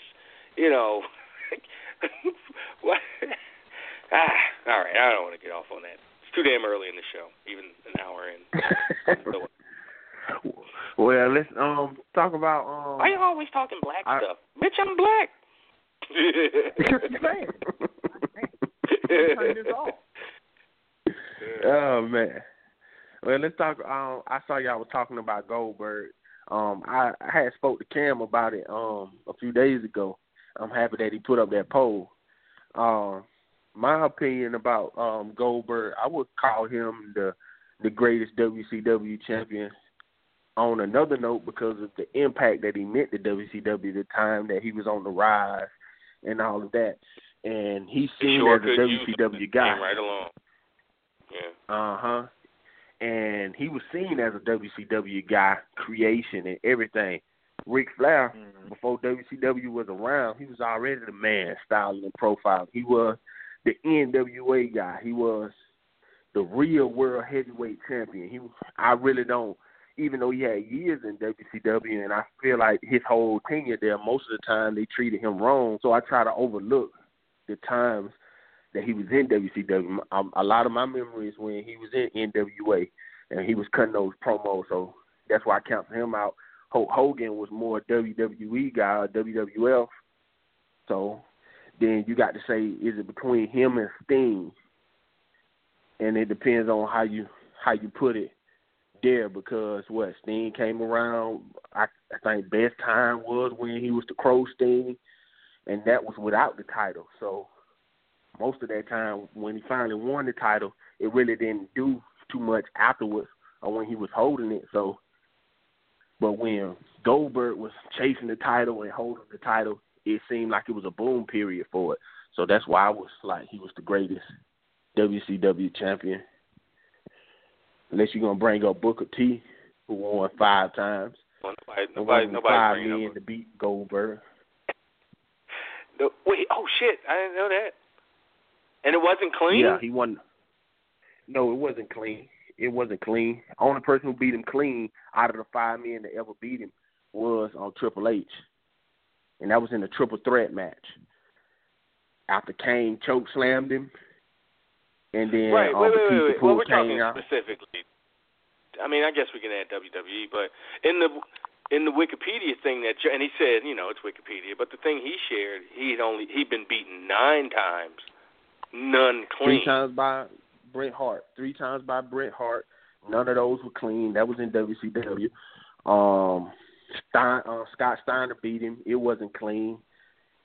He ended up passing out, but it wasn't clean. Kevin Nash beat him. What did they say? Taser. Nothing clean. How was passing out not clean?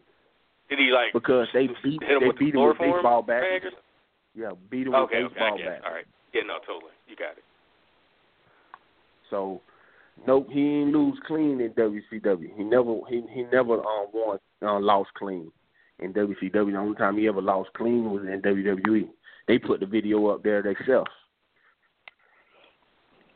And he only lost to 5 people in his whole wrestling career. He only lost to 5 Bret 3 times? How did Bret manage that? 2 times, it was on a Monday night, the week of Starrcade. He beat him, NWO, or where the Outsiders came out there and helped him. Then at Starrcade again, they redid the Screwjob finish with Roddy Piper, hurry up and ringing the bell before he put him in the sharpshooter. Then that next Monday night, he lost again when Kevin Nash came out there and beat him with bats.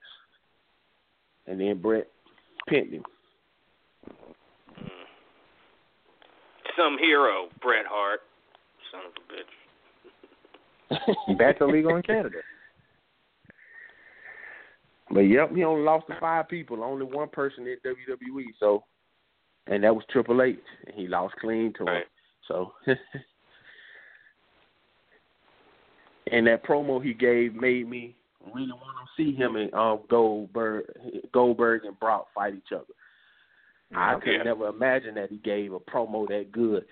And based on what they did for the baby faces that night, with all the joking, both of the 2 top baby faces come out there. The first 5 words come out of their mouth is trying to crack jokes. What Seth Rollins called Sparkle Crotch, some stuff. Sparkle Crotch. That shouldn't have worked as well as it did. I think Jericho's facial expression sold that too. Yep. If it weren't for Jericho putting it out there and making it seem better, I wonder would that work against anybody else. But But, you know, they had them coming out there being all jokester and what are simple, just being real and working off bullet points or something, whatever.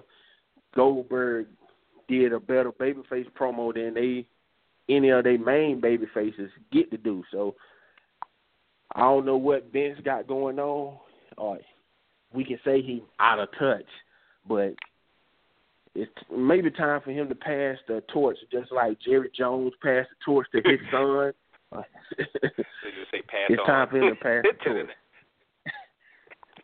I don't know why that's what my mind finished that sentence. Pass on to the next realm of existence. Damn, maybe everybody else should just die. Like, damn, well, I'm gonna go about it. But it's just crazy. And then we get coming up the Survivor Series, and I think Mike was speaking on it. That's them three Survivor Series matches seem just like bragging rights. And yep. What's even so worse, you're going to have SmackDown people still feuding on TL's Survivor Series, unless they're going to try to blow them off on November 8th. Brian tried to get around that by saying, hey, I know everybody's not singing Kumbaya on the roster, but I think they'll get along for the sake of the brand, which just isn't how you sell that match. Like, oh, yeah, no, but guys that don't like each other are going to... Yeah, it's so weird and backwards. Like, no, just... If Shane and Brian had to put together a team of five, and they all were baby faces, and just naturally Stephanie put together her five, and they were all a bunch of heels, and Foley didn't have any say, or they book around, or not book around, but they, you know, the story is, you know, no, Stephanie, I got... Or no, Foley, I got this... You can do the women's one and the tag, help me on the tag one, but I got this one. And then she books all heels in that match, in that 5-on-5 rep and Raw. So at least the guys, the baby faces from SmackDown have a reason to get along.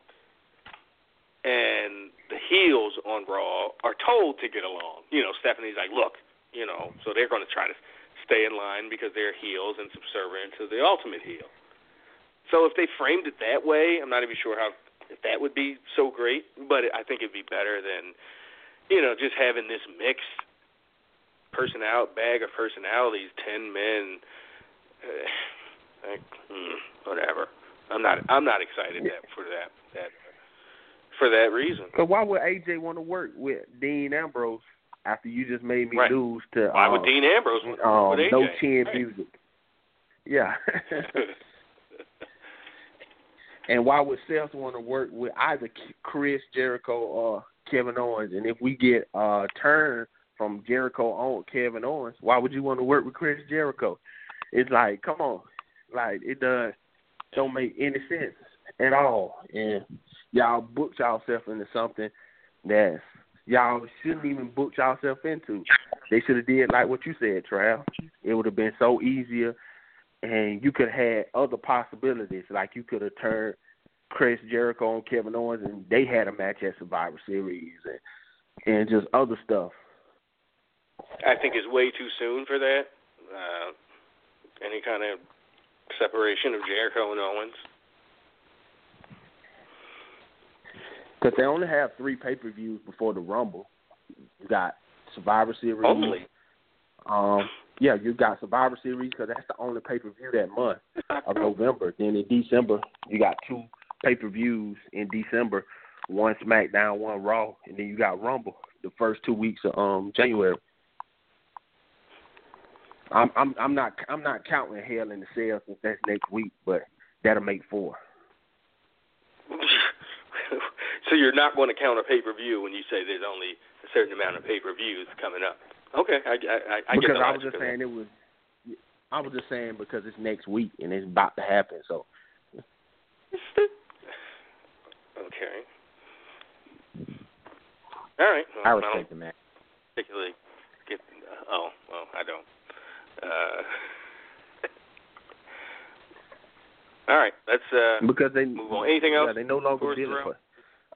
Oh, no, not really. I'm just saying they no longer building for Hell in a Cell anymore. They already did all the building for it. They starting to build for Survivor Series. Then you got 2 more pay-per-views after that to build for before the Rumble. Is that this Sunday? Next Sunday. Hell in a Cell Sunday coming up? Next Sunday. Coming up. Next Sunday coming up. After. Huh. It's too much. So, all right, Darrell. We'll talk to you. All right. Yeah. All right, man. Darrell from Georgia, everybody. You know the Formula One races this weekend? Yep.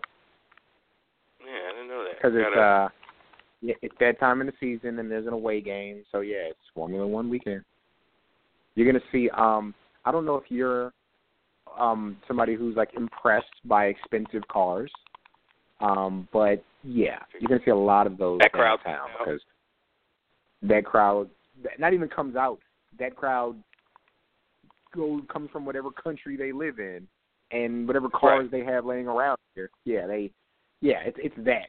Formula One is actually that thing. It's interesting. Basically what you're saying is I'm going to fit right in with my Buick Century. Well, there you go. I'm glad you understand. Look at Swan or No Way Jose. Yeah. Did you see my tweet from yesterday from Monday about them? No. Well, about Rich Swann. Oh yeah, look, can't spend a decade of yelling about Ron Truth Killings and his awful, super dated, whack ass dance moves, and then stay silent about Rich Swann. Mm.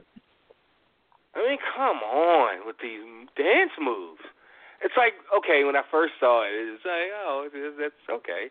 But, like, oh, that's what you do every time. You're going to do these same weak-ass post-P-Funk era dance moves? Like, what is this? Yeah. Post-P-Funk? Yikes. It's like not funk, but... I mean, I guess it's like some disco bullshit. Like, what is he doing? Like that John Travolta thing where he does the thing with his fingers, standing live dance or whatever. It's garbage. So come on, Rich, you gotta hit the quan, do the nay something. I don't know.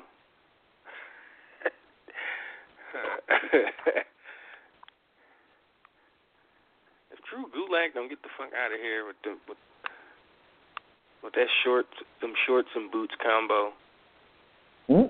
What's going on? What is WCW Saturday Night Gear? Yeah. His name should be just like Stan Swanson from, fucking local guy just coming in to enhance somebody. Ham in Egger. Yeah. All right, let's get to Dutch Mark's email for the week before we get back to the phone calls. Mark chimes in. He says, guys, I need y'all to be honest. Did you cry when Rude walked out on Dillinger and Ty squeaked, Bobby, sadly, before being crushed by angry dudes straight out of Mad Max?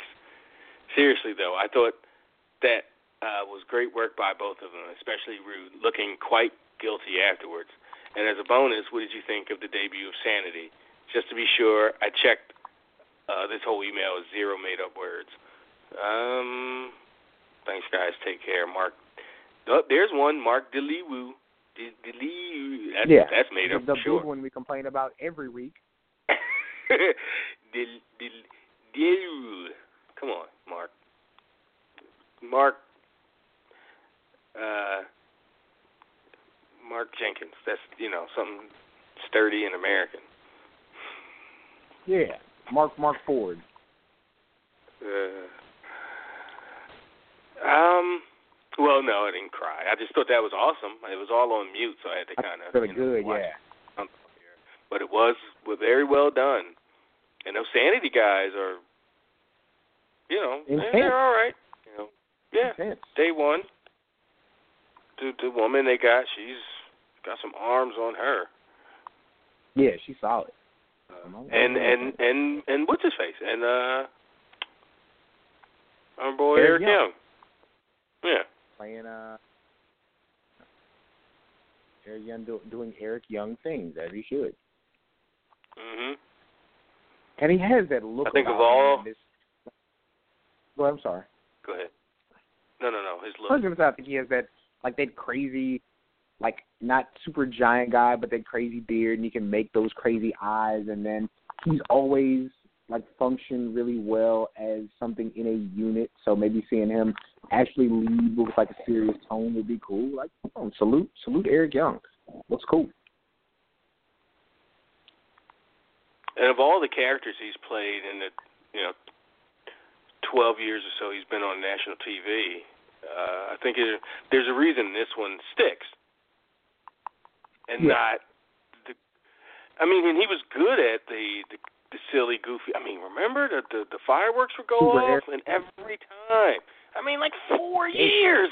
You didn't know his pyro was going to go off, and it scared the shit out of him, but it worked every time, and I laughed or whatever, chuckled.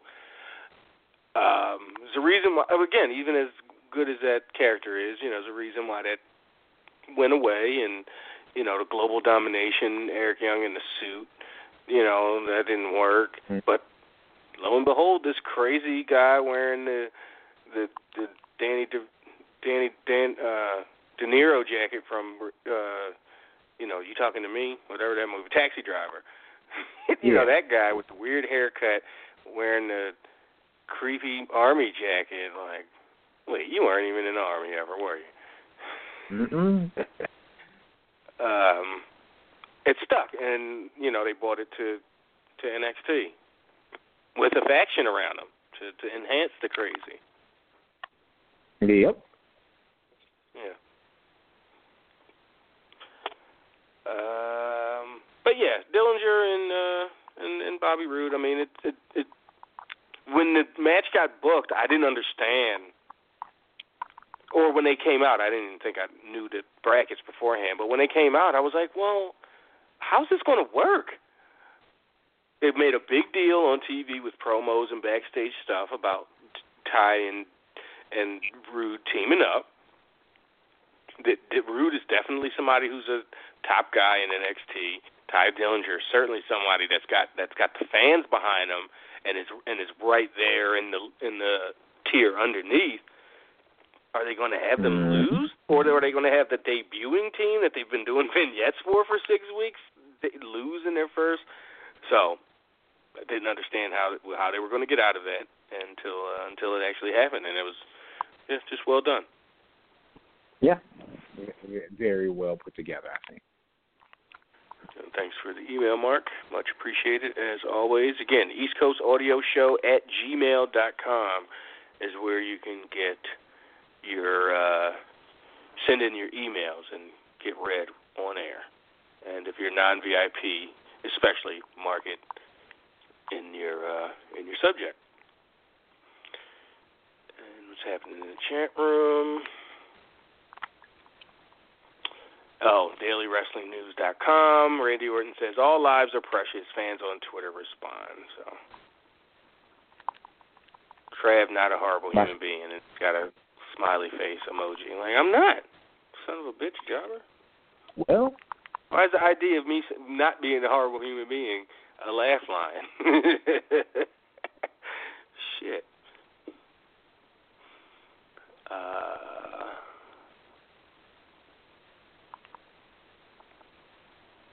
They can't really prop them up when they have tax issues in Tennessee, which means they can start selling off peace. Okay, we heard that.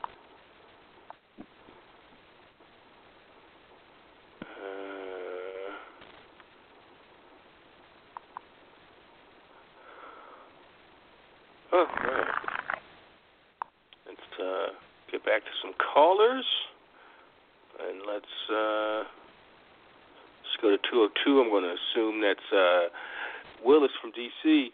Speaking of DC, so I don't. I think maybe I was talking to Rich, or maybe it was during the VIP last week. But something I was like, you know what? I ain't talked to Junior in, I don't know. It's been we were talking about that last week. It's been forever since he's called the show. And he hasn't, like, sent me, like, a random text out of the blue in a while either, like, which is usually how I would talk to him if he's not calling the show. So I just send him a text, like, yo, you know, what the hell? Where you been, man? And what they say, Ben? In different number? Apparently.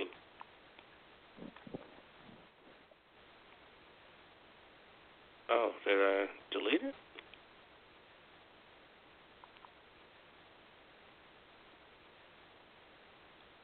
Oh yeah. I said, "Yo, where TF you been, June?" Somebody said, "Wrong number." I said, "This isn't Junior." He said, "No." I said, "Damn, sorry." And they said, "It's cool." Damn. So, yeah. Not and you're not. Oh, shit, wait. Are we friends on Facebook? Let me see. I'm about to say, like, that makes sense.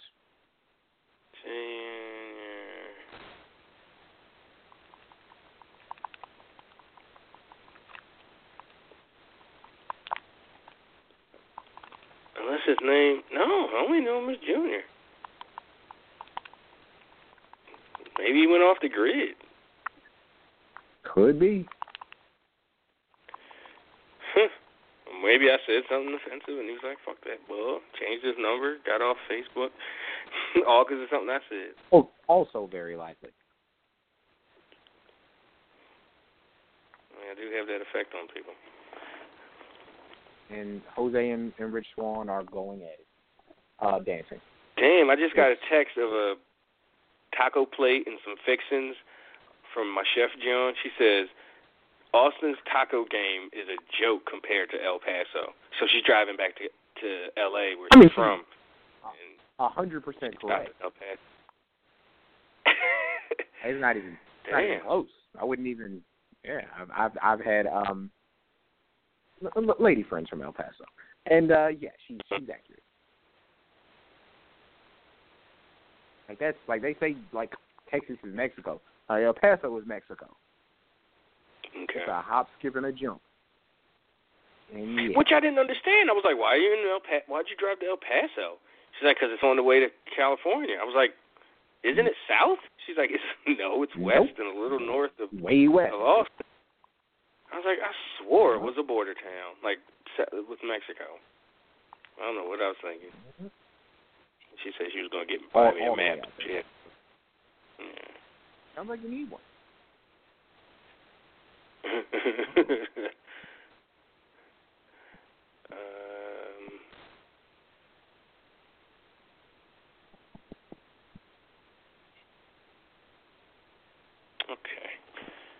Let's. Oh shit! Buju Banton about to be released for Jamaica. Oh, send the smoke out. Out for that Buju mixtape before the year's over. Why did I grab both those Rich Gang mixtapes today, part 1 and 2? Why did you? I don't know, because they keep coming up on Pandora. Like, I'm a Ride and a couple other songs keep coming up on Pandora. I was like, hey, you know what?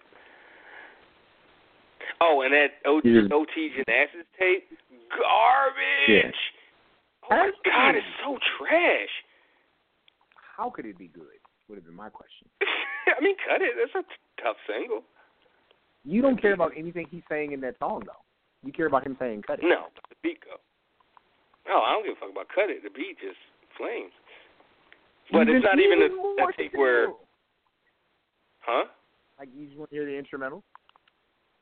Yes. Like... Or I wouldn't mind that it's garbage because the tape, you know, because the beat's so fire. I don't think anybody could talk me into listening to a whole OT Genesis tape. I don't see it happening. I don't know what you'd have to do to convince me. The Coco ain't even on there. Like, what? Yeah, because that was before that, yeah. Yeah, you don't even put your hottest joint. Again, it's a terrible song, but god damn, that beat go. And he got another joint on there called Push It or something that's worth maybe listening to a few times. But that's it. 14 tracks, just straight trash. Production, trash. So, anyway. Your boy OT. Cut it. Cut it.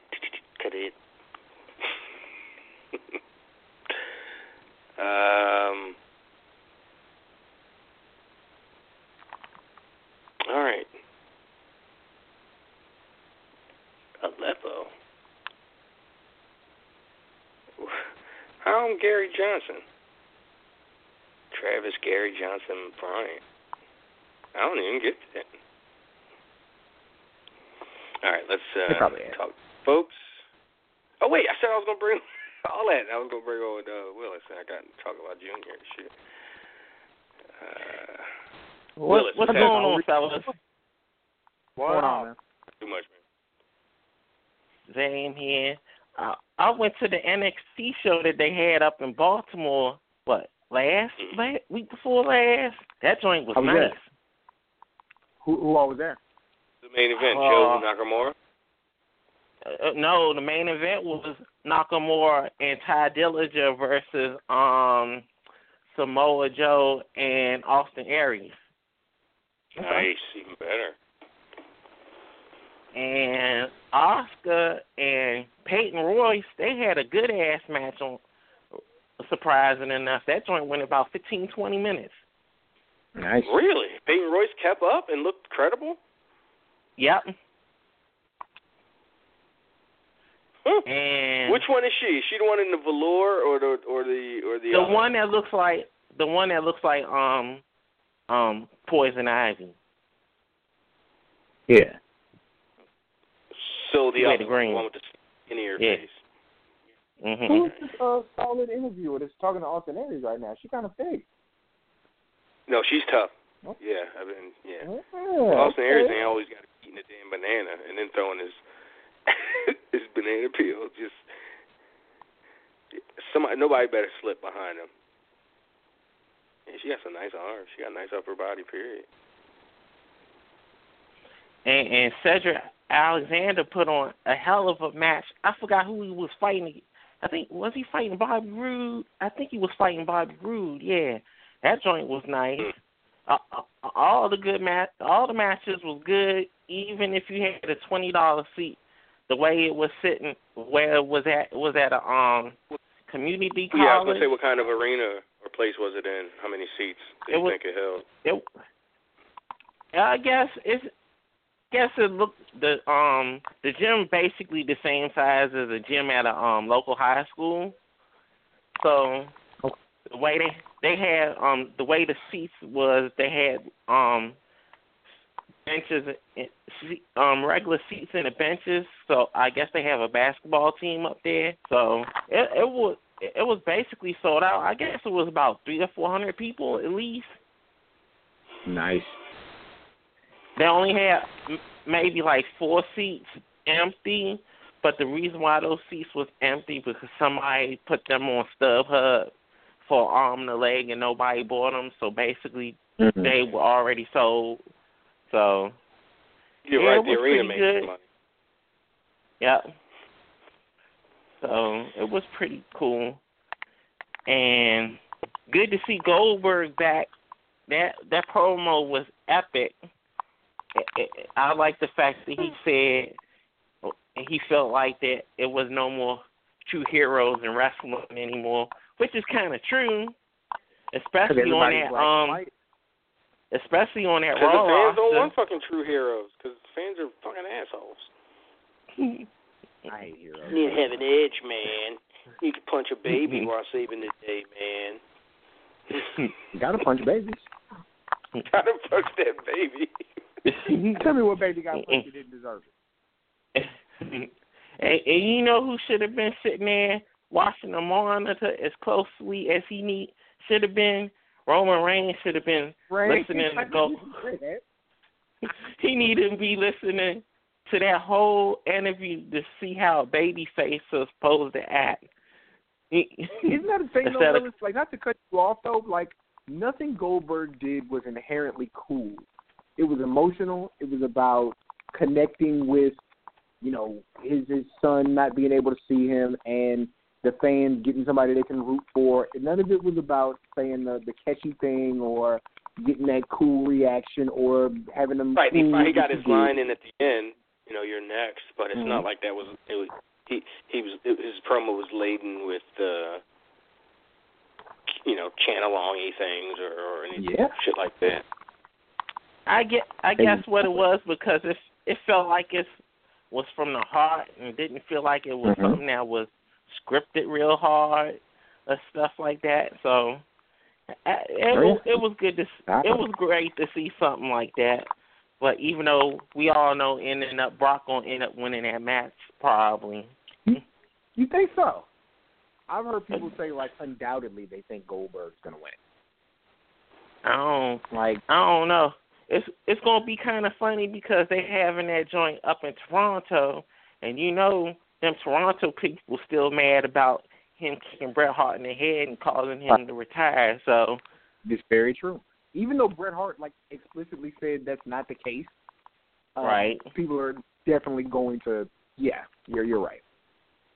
That's the only thing about that. They should have had it in a more WCW friendly crowd like they had in Denver, because I think if he would have did that in some place like maybe Philadelphia or New York, I don't think it might have went as well. Maybe, I don't know.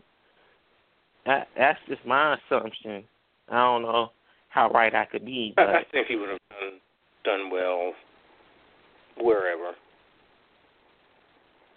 I mean, because of all the things that was said just a few minutes ago, it was emotional. It was connected to the crowd. It was real. It, you know, it felt like he wanted to be there, which for Goldberg is kind of you know, novel. That whole 03 run. Did he really want to be there? I guess what that 03 run was, that Triple H was being so much of a dick during that run that I would be wouldn't be too happy about that either. So that's just me. And then once the dirt sheets got a hold of saying that Brock and Goldberg, that was their last match at Mania, I think once both of them heard that are you blaming the dirt sheets? No, I'm not blaming the dirt sheets. I'm just saying that I think once both of them found out that had got out, I think that kind of pissed both of them off. So Brock being younger and act like he didn't want to really do the match, and Goldberg was trying to push him on to do the match. That's the way it looked during the match. So I think that kind of deflated both of them during that match, and the crowd found out and just didn't care about the match. So, you know, maybe that could have been the reason why that match was so bad. I don't know. That's just how I feel, but that's just me. Right. Okay. But hopefully since both of them, since Brock is older and he got more Paul Heyman talking in his head, and I have no doubt that the match is going to be cooperative. I don't know how good it's going to be, but I don't think it's going to be bad in the sense of why it was bad 12 years ago. Now it's just a matter of, can they get through a credible match? Can Goldberg take a bunch of suplexes?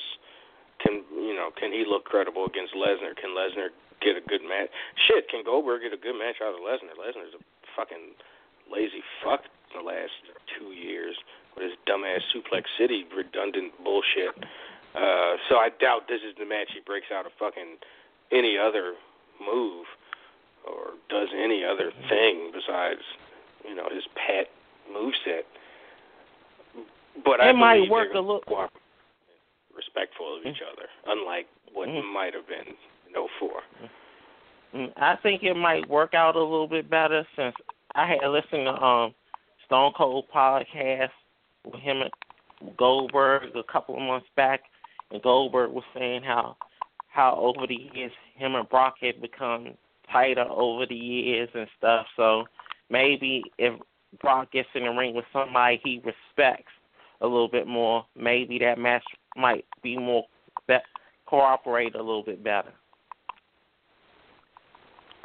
Definitely true. Somebody sees like outside, as somebody outside of the workplace could definitely, make him want to do, different things. Like a guy, like he's more, not that Brock is a social guy, but he's more likely to run into Goldberg at a thing, event, promotion thing than he is a Dean Ambrose, because he's not doing company stuff. So, yeah, definitely was playing that.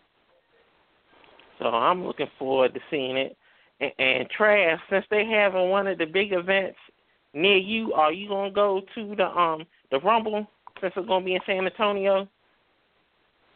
No, I'm not going. But that's just me. I'll be so disappointed. I'm not going. You wanted to go for real? I mean, I guess I would have, but I'm just saying, you sounded like disappointed when I said I wasn't going, as if you were going to be able to watch through my eyes or something. Nah, it's just that since stuff is so close, it's just me, because I have a show that's close I can get to, if I got the money to go, I'll go just for the experience. But you're also the guy, hiding out in the gas in the gas station bathroom, to get some for the gram. What? Yeah, stalking Cesaro at the gas station so you can get your Instagram. I ain't stalking Cesaro at the gas station. He came in while we was in the mini mart. He came in when we was getting food from coming out of the show, because we didn't want to pay all that money at the arena eating, and the gas station was right by the our hotel we was at, right across the street. Ain't nothing like a gas station, a pre-made gas station, like hamburger or grilled cheese sandwich or something. That 2 days that I was in the temporary apartment, that one you helped me get into, Cam. Uh-huh. That's what I had to eat, like, because they got like a restaurant, they got like a taco place inside the gas station, which is pretty sweet. Yeah, no, but they close, at 7 or 8, and like 10, 11. Like, I guess I'm eating this like pre-wrapped burger that I got in the microwave, and it tastes just like a freebie, like from like 4th grade. Like, this is like a free lunch sandwich. I'm selling this shit for $4 or whatever it was. Willis, did you see the week of CW DC's programming? Supergirl, Legend, Flash.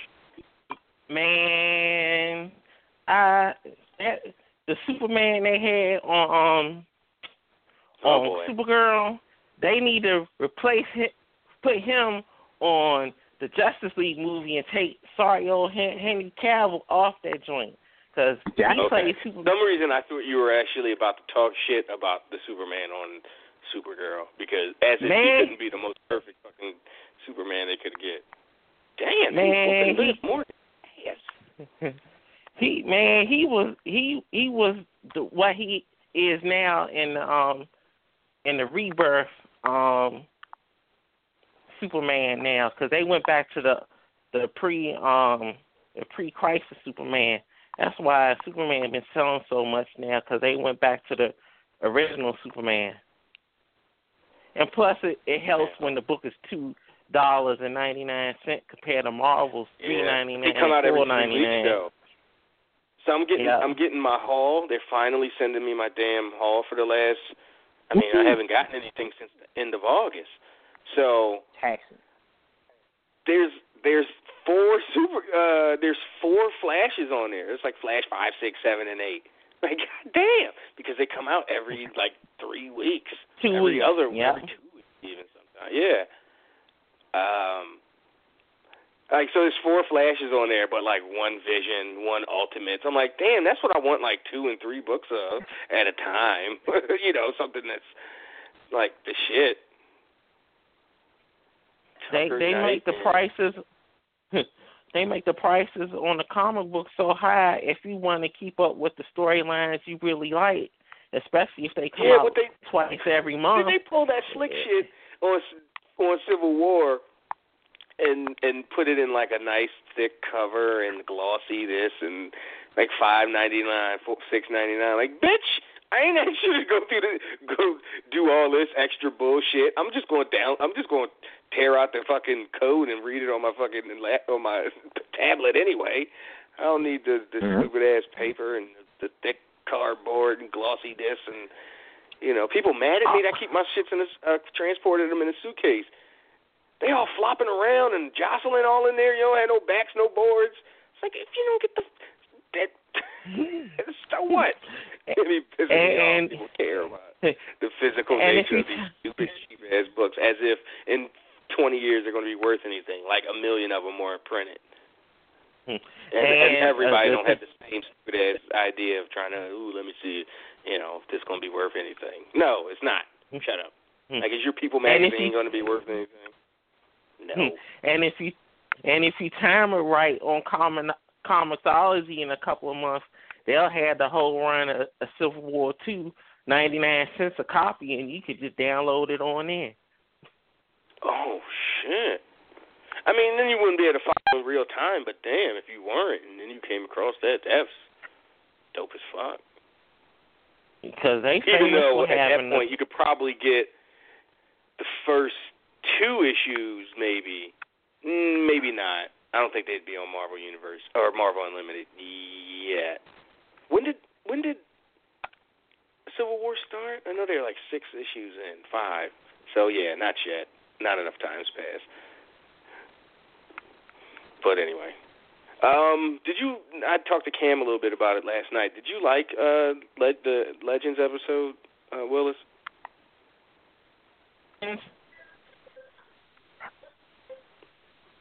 Yes, no, maybe so.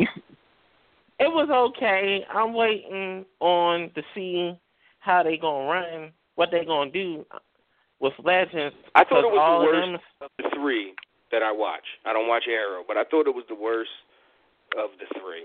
Like, the Flash premiere was the shit. Supergirl was dope, and Legends was like, oh, okay. It was okay. I'm just waiting for them to come back for when they do the Evasion storyline. That's going to be the storyline that's going to go through all the things for the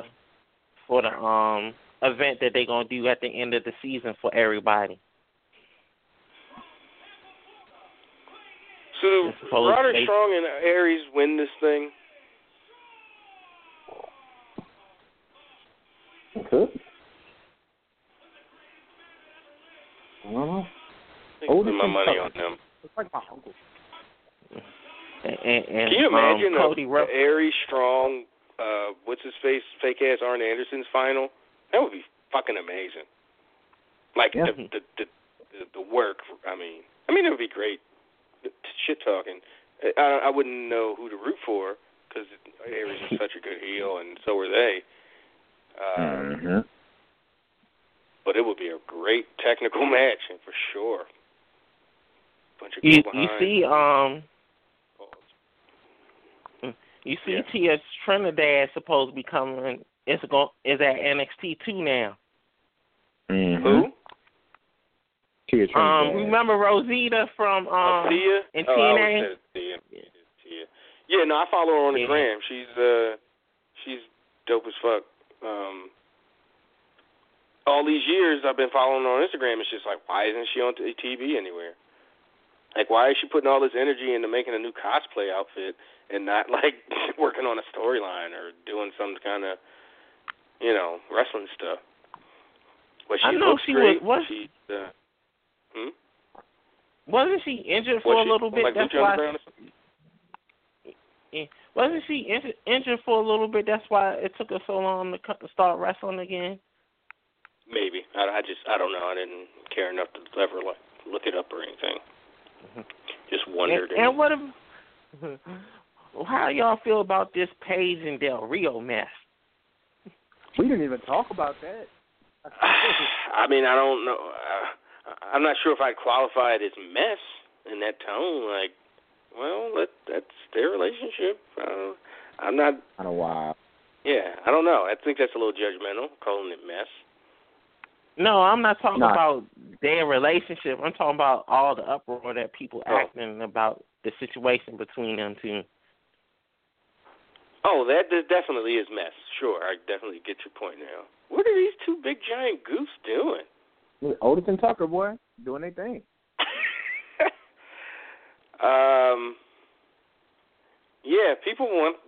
Talk about people wanting a relationship to fail. Wrestling fans, people. And her dad, but you know. Yeah, and her dad. Her dad's pissed about that shit, too. Let me tell you, I do not approve. Fuck you. You got a grown-ass daughter that you don't get to say who she can, even if you think it's a terrible idea. Yep. You know, she's not 16 with her 19-year-old motorcycle-driving boyfriend or something showing up at your house where you have a say. 24-year-old world-traveled, grown woman. You don't get to... And if stuff don't work out, that's just a life lesson she got to learn, that's all. Exactly. Just saying we love them. Like, it's... And I wouldn't even be mad if you said when stuff don't work out. I mean, I know I talked about not being judgmental, but it is kind of like one of those situations where you're just going,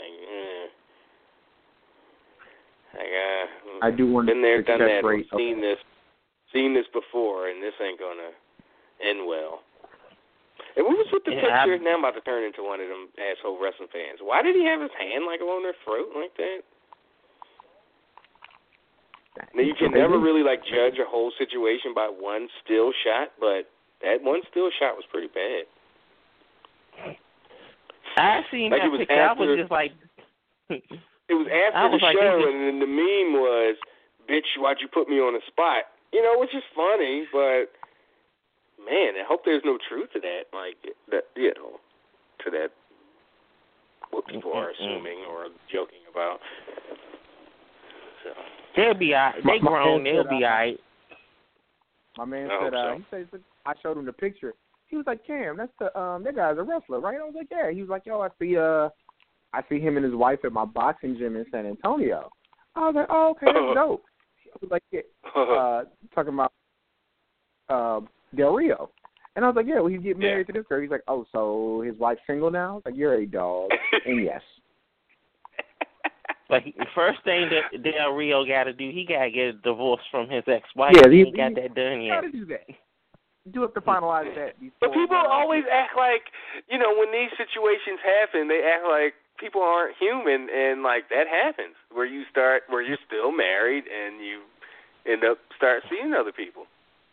I know, right? Which I've been able to. You're just going to be shocked at this adult situation. You've never, come on. Somebody's posted a thing about. Look at it, he's still married to this wife and blah, blah, blah, shut up. Somebody posted a thing about, what if you found out Hillary had been cheating on Bill all along and offered you $4 million? Like, I'd be $4 million richer, and I'd be minding my fucking business. One, it wouldn't shock me, and two, if that's what we're doing to get money now, just shit, give me the money. I know, right? It's not interesting. Pay me. I need some money too, shit. All right, well, let's get the hell out of here. We'll talk to you, man. All right, bye. I need some money too, shit. All right, let's go up to North Jersey real quick, and then we're going to go out to Phoenix and then out to 514, whoever that is. So hang in there. Considerably lower profile. Kylan, what's a reporter asked Bill about Bert Barton. Certainly something that's lurking. You can't be listening to two audios that, podcast and a live show at the same time.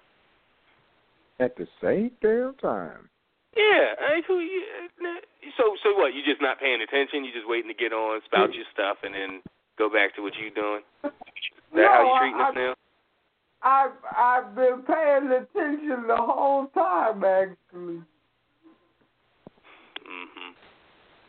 Tell us anything. No, seriously, I have. All right, I believe you.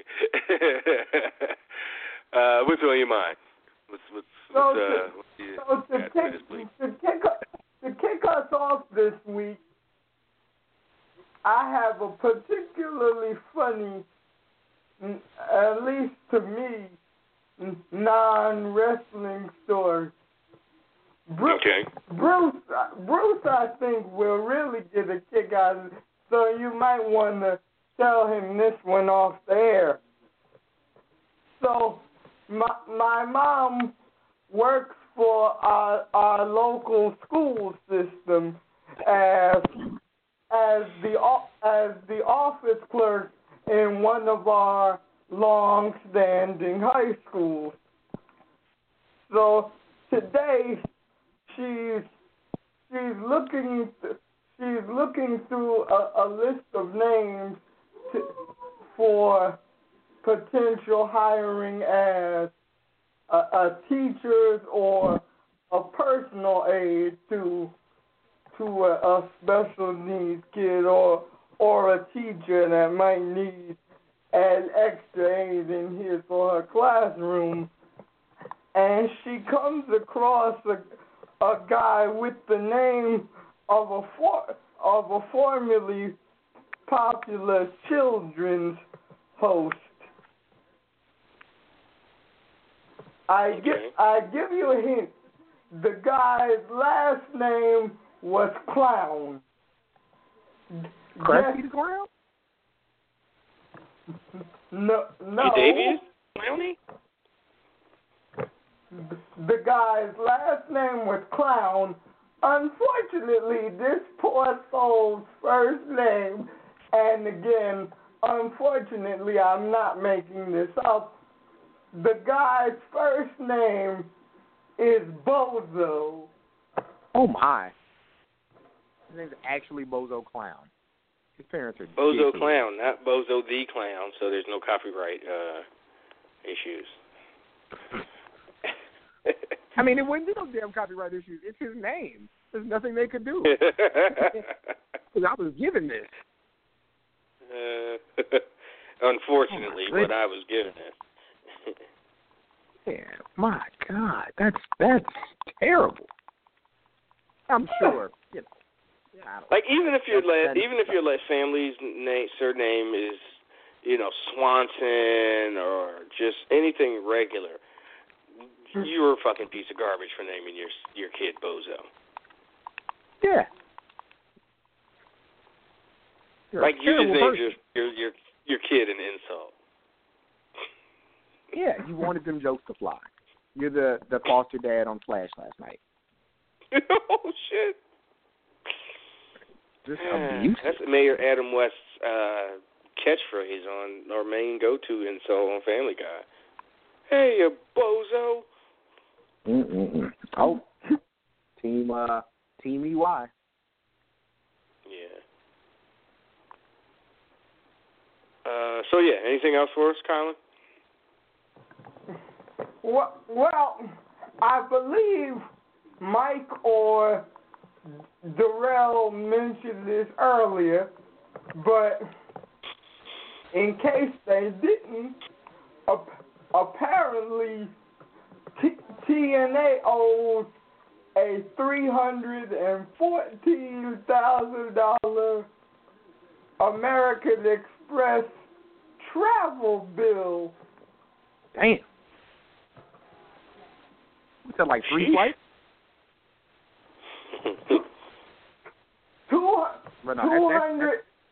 269,000 for a main bill, and then I guess an additional 45 for, I'm guessing, interest or something like that.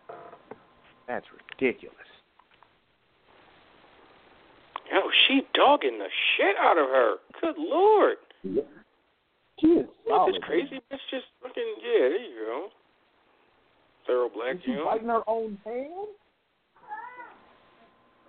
Wow. I can dig it.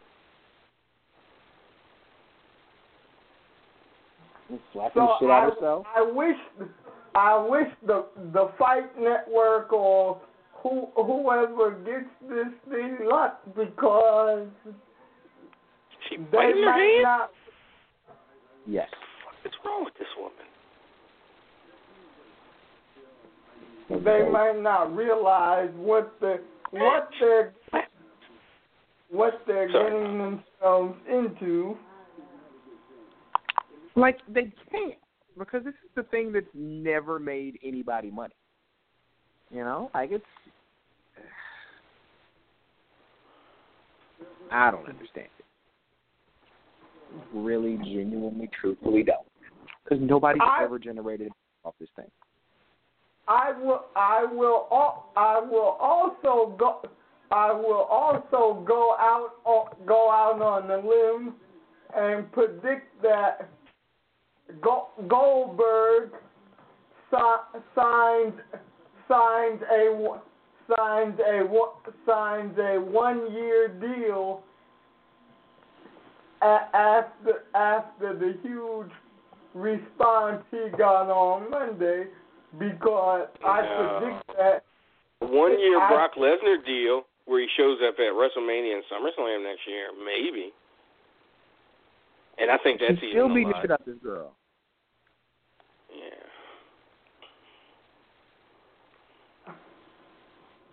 I'm just saying, if I was booking this show, the woman getting beat up would be getting a real push, not showing up every 3 weeks to job.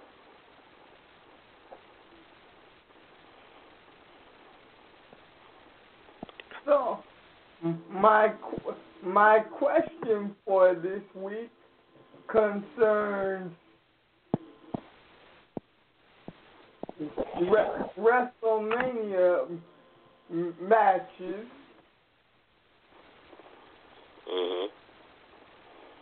Is it possible that we could one day, if not this year, maybe next, if either one of them is still around, we could see maybe Undertaker versus Goldberg someday.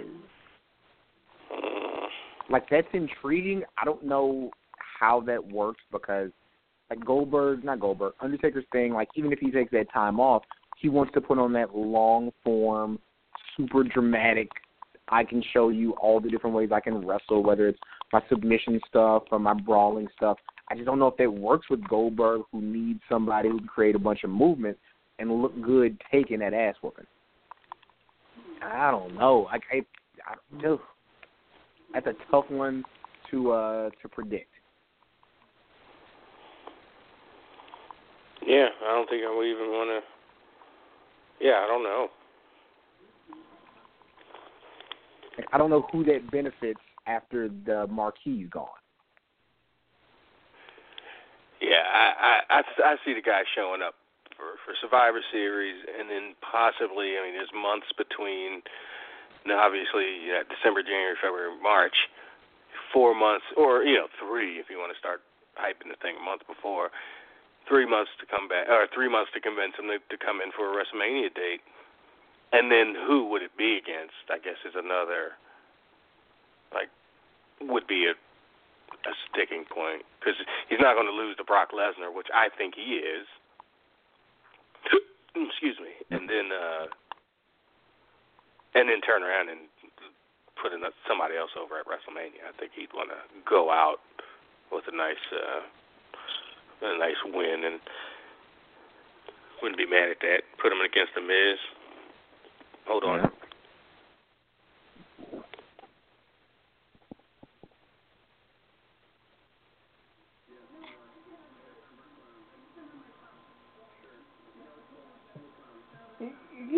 Yeah, that makes sense. I'm back. Did I miss anything? Nope. Oh, okay. All right, Kylan, anything else before we get out of here? Since John Cena has clearly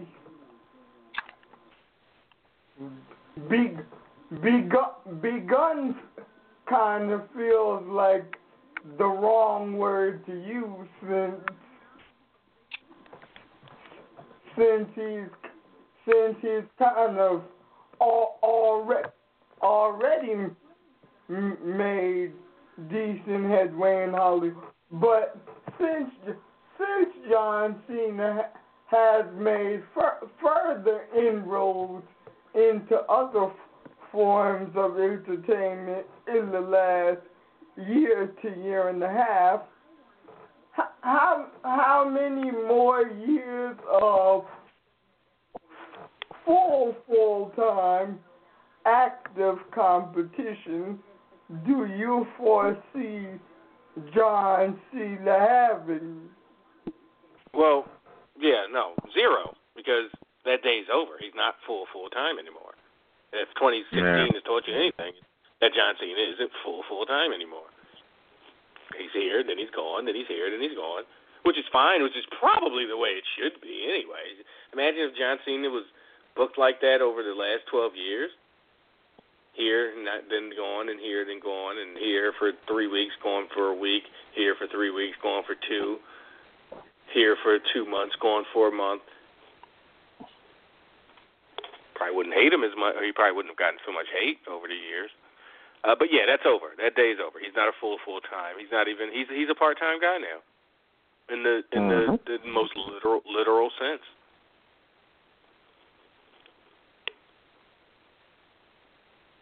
Shinsuke look like he's so sick of Joe's shit. Yeah. Fed up. I'm trying to smoke cigarettes and play the violin, and you just in my face. Shinsuke do look like he smokes unfiltered cigarettes that he rolls himself. Like he rolls his own cigarette, but smokes it out of that Cruella de Vil. Tom and Jerry style, like real slick, throw the tobacco up while he's licking the paper. And then the tobacco falls down in the paper. One hand twist, lick, lighter, all cool and shit. While singing a damn minstrel song. Is you is or is you ain't my baby.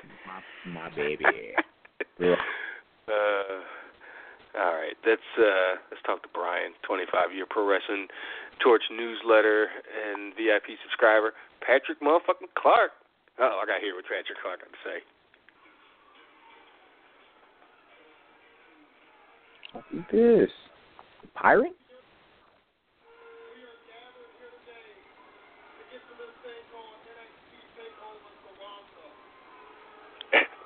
Patrick about to catch him wolfing.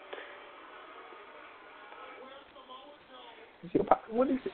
Prince? Look at his pirate shirt, though. Why he got the puffy shirt? New power with the earrings that he's... like dangle. Wow, I like this guy. I'm fucking with it.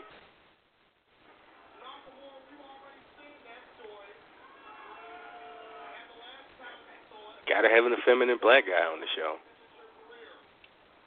Where would we be without him? Is he?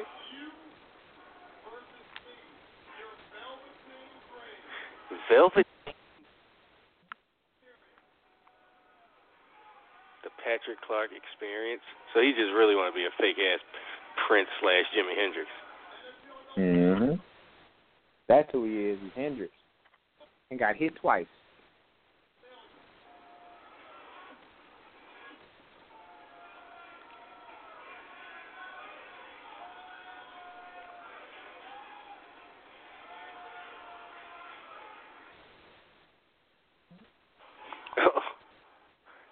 Nakamura had a cheap shot like that. I took him clean out. Now look at Joe trying to Pearl Harbor him. Sneaky ass Samoan. Wow. That just happened. I was hacked. That wasn't me. All right, let's as promised, go to Brian real quick. Let's go ahead and...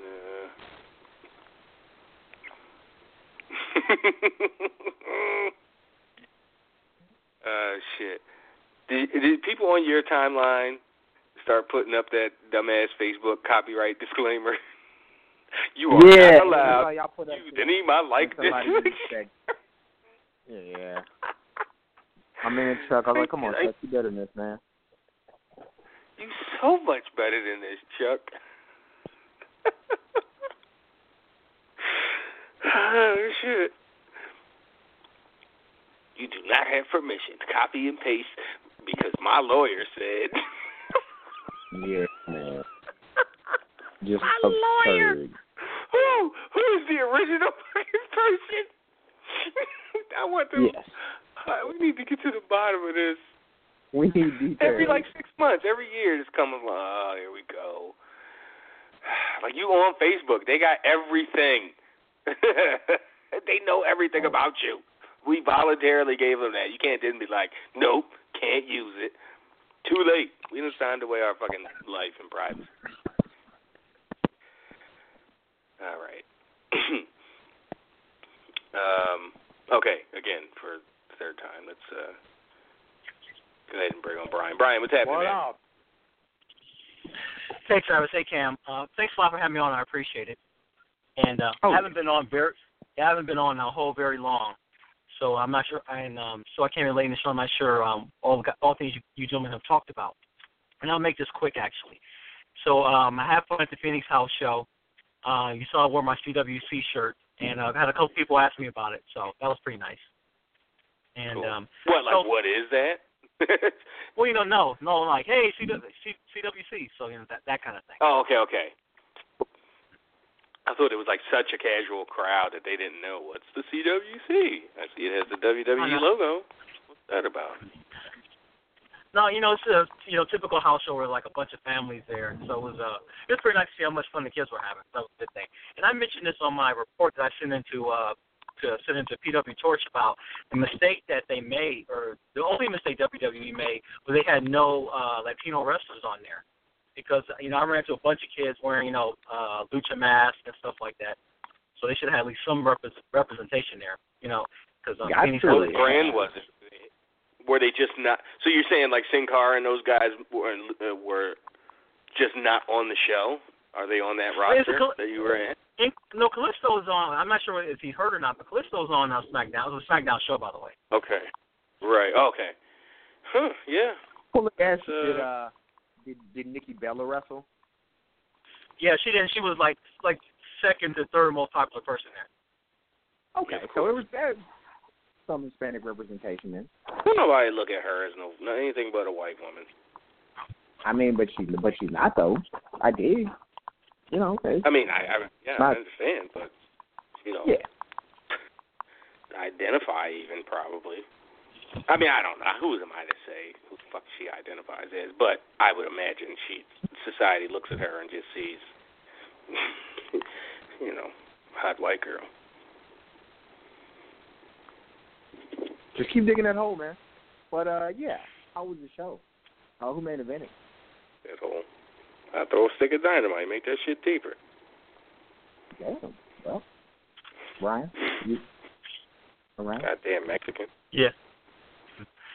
So on that Saturday when I went to the house show, I unlocked my Twitter account because I locked it back up again or made it so only people who follow me can read it. And originally why I did this, it's been 4 or 5 years since I did this because my previous job, I managed 15 people and I worked for the Air Force. I just want some random I didn't want some random person to start looking at it and judging the stuff I put on Twitter. So on Saturday, I watched it. You don't even have you're not very controversial with anything you post or share or tweet. But I still I get why under those specific circumstances you would. Mm-hmm. It was interesting because I met a few new people. I got it put it on the gram where I was standing in front of Phoenix's light rail train. And they played it inside of Talking Stick Arena. So when I came in, it was actually on the big, it was actually on the scoreboard, my picture. But of course, as soon as I get there and you see that, you know, they changed to a bunch of other different pictures. And then the arena staff pulled me aside and they gave me a couple free shirts and some DVDs. So that was pretty nice. Nice. Very nice. So I'll keep going on. So I'll tell you one thing. I'm not sure if you talked about it. You and Cam Trapp talked about this on the regular show or the after show with Rich. But there is no way I will ever have a Ouija board in my house. Nope. Nope. Not for one damn second. For superstitious reasons, I assume, right? Any reason. But when I was, you know, like when we, you know, when we're all younger, you know, there's always like the bigger kids in the neighborhood. So like if I'm, you know, 9 or 10, there's like the 14, 15-year-olds that all of us our age looked up to. And I remember the big kids used to say, hey, we tried the Ouija board one time, and we were just, you know, and it was like, are you a ghost? And we're like, yes, you know, so it scared the heck out of us as kids. So, but, you know, there's no way I would have one in my house, regardless. But I don't even want to wake property. Thank you. No, Malachi wakes up. Brian a Ouija board for Christmas then. Just casually, like sometime in November, hey, I want to send you this wrestling poster. What's your address? They gonna get it open up. I feel a little heavy. In 8th and 9th grade, that was when I had my little 2-year run with tagging. That was my tag name, Ouija. O-U-I-J-A. Yeah, it was horrible. I couldn't write. You know, it wasn't like it was written in a cool way. It was pretty garbage. I was like, I'm going to get caught in the sub, tag writing on some wall, and go to get a record for this corny-ass fucking tag. Like, nah, I'm done. I remember a dude got caught for tagging in high school, Kilo ADX, because he lived on 8th and Oxford. So he swore up and down, like, that ain't me, that ain't my tag. I don't know, that ain't, you know, you ain't catch me writing that or whatever. And they just took his book bag and started going through his notebook, Kilo ADX on every other fucking page, all on his Trapper Keeper, and all, you know. So you're not Kilo ADX? You don't know who that is? Flipping everything Kilo ADX. I don't know who took my book and wrote that shit in there. Wasn't me. Anyway. Anything else, Brian? Yeah, two things. Yeah, two things. And first thing is that so I was watching, you know, of course, the Goldberg videos that WWE played. And by the way, Michael Cole really built him up about, you know, his Goldberg's exploits. But when they showed Goldberg when he was first introduced, and he was in the ring with The Rock, and he gave Rock the spear.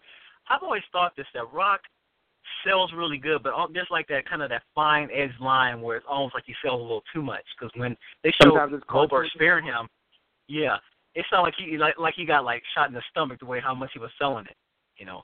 Yeah. So to me, it's always been like almost a little too much that he sells when he does some of those things. I don't think it's ever gore, the stunner, but spear, obviously, were moves that he tended to. He gets, what else? To oversell. Pedigree. He did. I don't remember his reaction to, like, the walls of Jericho, but, of course, Rock doesn't tap out. But, yeah, the stunner, he does the back roll, handspring, he's fucking dead. Like, we only got to see him take sweet shit music, like, one time, but shot him. But, yeah, Brian, I don't think it's ever hurt anybody who's been in the ring with. Like, not like – because he only does it on people's finishers. Or on people's, like, signatures. Not like Shawn Michaels. And big finishers, too. I doubt he's, like, gonna like, oversell for Road Dogg's pump handle slam. Yeah. He's just going to, take the ball. He's not taking Road Dogg's anything, but I hear you. Damn, I can't hear you. Let's try to find an example. Mid-card example. Shit. But he'll take a famous circuit. He's not taking shit from Road Dogg. Oh, no. That's the weirdest beef I've ever seen. Like, and Rock was very adamant about it, like, while they were in the same company before Rock had made it to the top. He's like, no, I don't fuck with him. I don't rock with this guy. Who's that, Michaels or Road Dogg? Road Dogg, right. The one Rock thing I do remember, where it was when he had a brief thing with him and Hurricane Helms, and it was during the same battle royal. The same battle royal before. That's the one that Booker T won to go to WrestleMania against Triple H. Yeah. But Rock came back for that. And I remember Rock selling for Hurricane Helms in that battle royal before he actually threw him out. So. Yep. And that kind of I say Rock selling. Hey, last thing I want to wait. I thought Rock sat at commentary the whole time. Because Booker then he came back in the ring. Yeah, he said at commentary. Then Booker threw him out. Then he was like, "Oh, you got me," and went back. Oh, okay. Mm-hmm. The last thing I have for you, and I was supposed to have her. What it led to. All right, cool, Brian. Good stuff, man. We talked to you. There, one more thing. He said one more. Oh, my bad. I did say one more thing. And you both have a real good night. Lita's tattoo on her arm. Is it her left or her right arm? It doesn't matter. Her shoulder. When we first saw it, my friends and I, we just hated it. And, you know, that was just a big bone of contention. She was always so hot. That tattoo just turned us off. So I'm not sure if you and Cam had anything to think about Lita's old tattoo. I hope you both have a real good night, and I'll talk to you later. Thanks, man. Yeah, I mean, it's air. I never... turn off. I got to do a little more than have a stupid tattoo to turn me off. As a woman, I mean, shit. In my experience, the girls with the tattoos do the most stuff. So I'm a fan. Yeah. Yeah, I mean, go on my damn Instagram follows. Probably 68% suicide girls. Yeah. So I think in men and women there are classy tattoos and bad tattoos. I always thought hers looked really cool. So, yeah, I'm a fan. Yeah. Yeah, hers are for sure better than mine. I thought it made her stand out look-wise from everybody else that existed in the company, too. So, yeah, I was always a fan. Yeah, and it helped her gimmick. I mean, there's a thong showing, Hurricane Rana doing kind of badass woman on the roster. Now I got to go watch some S.A. Rios matches. Well, no, you don't. Let's go to 514. 514, who's this? What up? Hi, this is Mark from Ontario. How are you guys tonight? Hey, Mark. What's up, Mark? Have we talked to you before, Mark? Yeah, and I apologize up front. I'm out with my dog, so there might be some background noise. So sorry about that. Oh, right. You were, yeah, that's fine. Right. I remember now. And so I've got two questions. And maybe you covered my first question last week. I have to confess I stopped listening last week when you guys started talking about Luke Cage because I don't want any spoilers, so I stopped listening. Did you finish yet? Pardon me? Did you finish the series yet? Not as yet. I'm about halfway through, and it's awesome. Damn it. It's you really, even got to the good it's really stuff well yet. Done. Shit.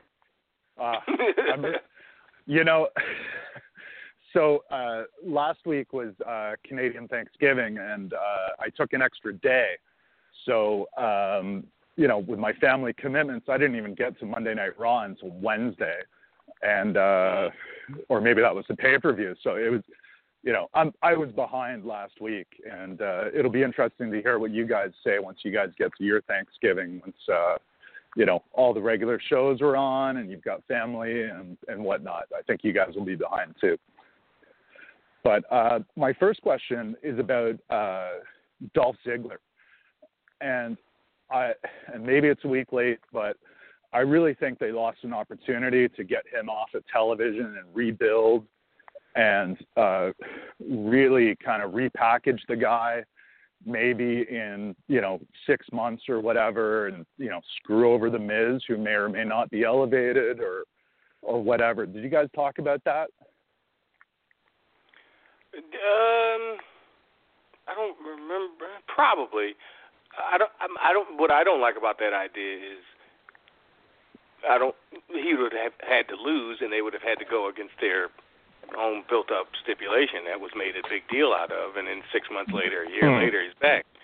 So that's my, when we did talk about that as it was happening or leading up to that match.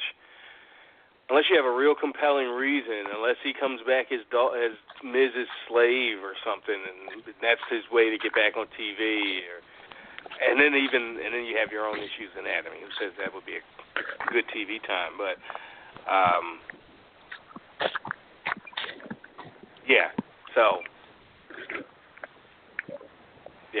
don't necessarily want to see. Yeah, I think didn't want to see him go away. Unless he was really retiring. Wow. Unless you're actually gone.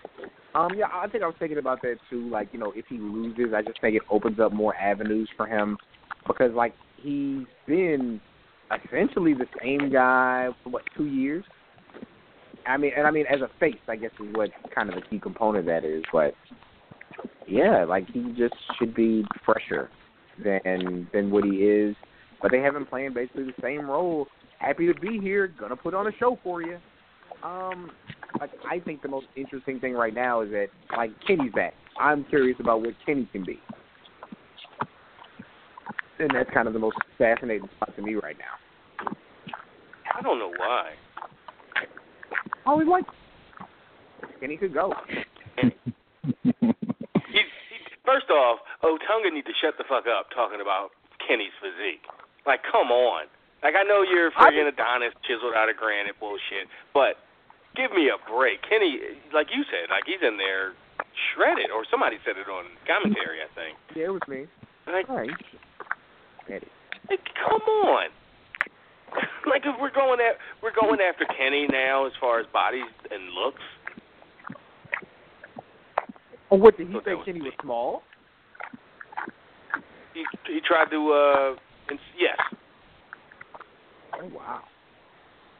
And then I think Morrow shot back, like, what are you talking about? He's shredded. Like, and then even JBL was like, he's got less body fat than I do, which is it's fun. You know, it's like, well, of course. But, or not of course, but that's not hard to do, JBL. But still, yeah, it was something that at least he got a little pushback from the two, even the one baby face and one heel announcer. He did have a good line about Miz. He said, "You can't just use your wife as a stepping stone. She doesn't even have an Oscar." So I love how he acknowledged it. He's like, yeah, you know, Jennifer Hudson. Like, yeah, we know why you're here. Can't just use your wife to get ahead in life. She doesn't even have an Oscar. God damn.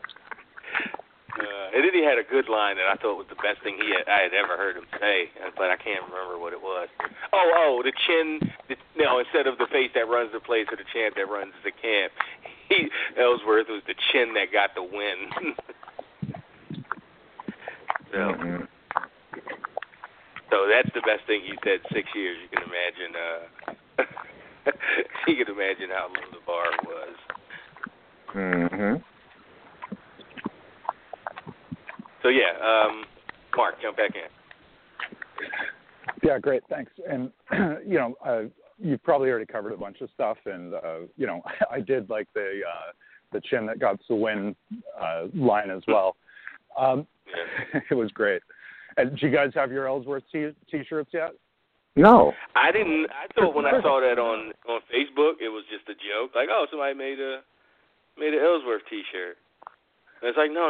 These are real, and they're selling them. It's because I didn't watch SmackDown till this afternoon, and it's like, oh my God, they really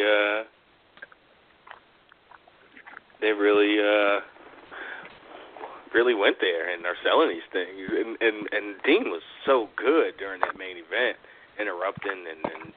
But the one with the shirt, go to the stands, get your Ellsworth shirt, or go to shop.com, get your Ellsworth shirt, $24.99. And even if they only sell those, it's not going to. They'll sell like in the next today and through next week while it's like a gimmick and a thing. But that was so like cool to get their get a little plug, like a real plug-in the middle of a match, but in that relatively clever way. Huh? Yeah, great. So my last question is, if I remember rightly, your NXT call-up post-WrestleMania was Baron Corbin. How would you rate his performance thus far? And I think the match with Swagger was a blow-off. So what do you think's next for Corbin? I think so far so good, personally. His promo on SmackDown last night was really good. Like, when I beat you, I'm going to be beating you and all the people that, chant your stupid catchphrase. Thought it was a good way to get some heel heat. He's just coming along, but they'd be hard pressed. And I'm not a guy that's like not physical, but an aesthetically like people go bald. That's what it had. But I think they should really invest in some hair stuff for him. Like, it's just way too early in his career. Too young to have that look. That's a fresh hair thing. Like Arn Anderson went gradually. Hulk Hogan, it went gradually. Throughout the '80s, by 1991, that shit was gone. But it was that. You don't want. Just don't. Or do they gonna do a hair versus hair match in the next 2 years? Is he gonna go bald? Rock the bald look.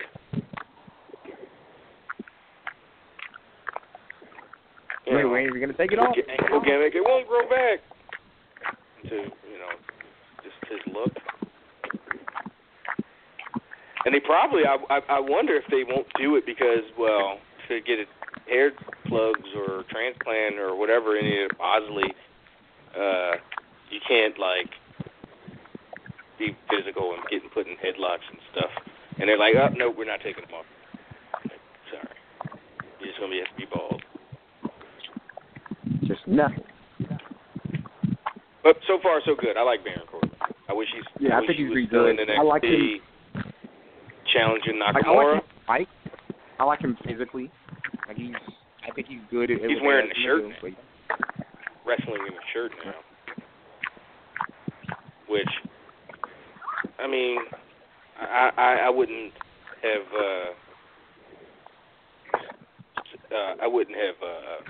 Recommended it, but I get why Vince is like, I'm sick of seeing because people on the internet talk shit about his stomach so much, like as if he wasn't like 380 pounds 2 years ago. Yeah, like, that's a real thing. He was an O lineman. Yeah, not even a D lineman. Wasn't even asked to be fast or agile. He was all feet.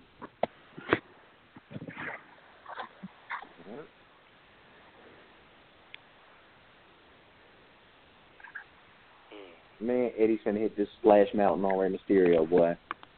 Oh, did you see that DDT that Ray hit? Oh. Ryan's reacting to? Yep. Wow. Is the debate on yet? I assume it is. Yeah. 8:28, 23.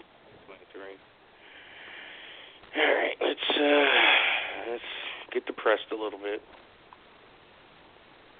So, all right, Mark, any last thing before we hit the road here? No, that's it. Thanks again for taking my calls, and I'll talk to you guys in a couple weeks. Thanks again. Absolutely, right, man. Don't be a stranger.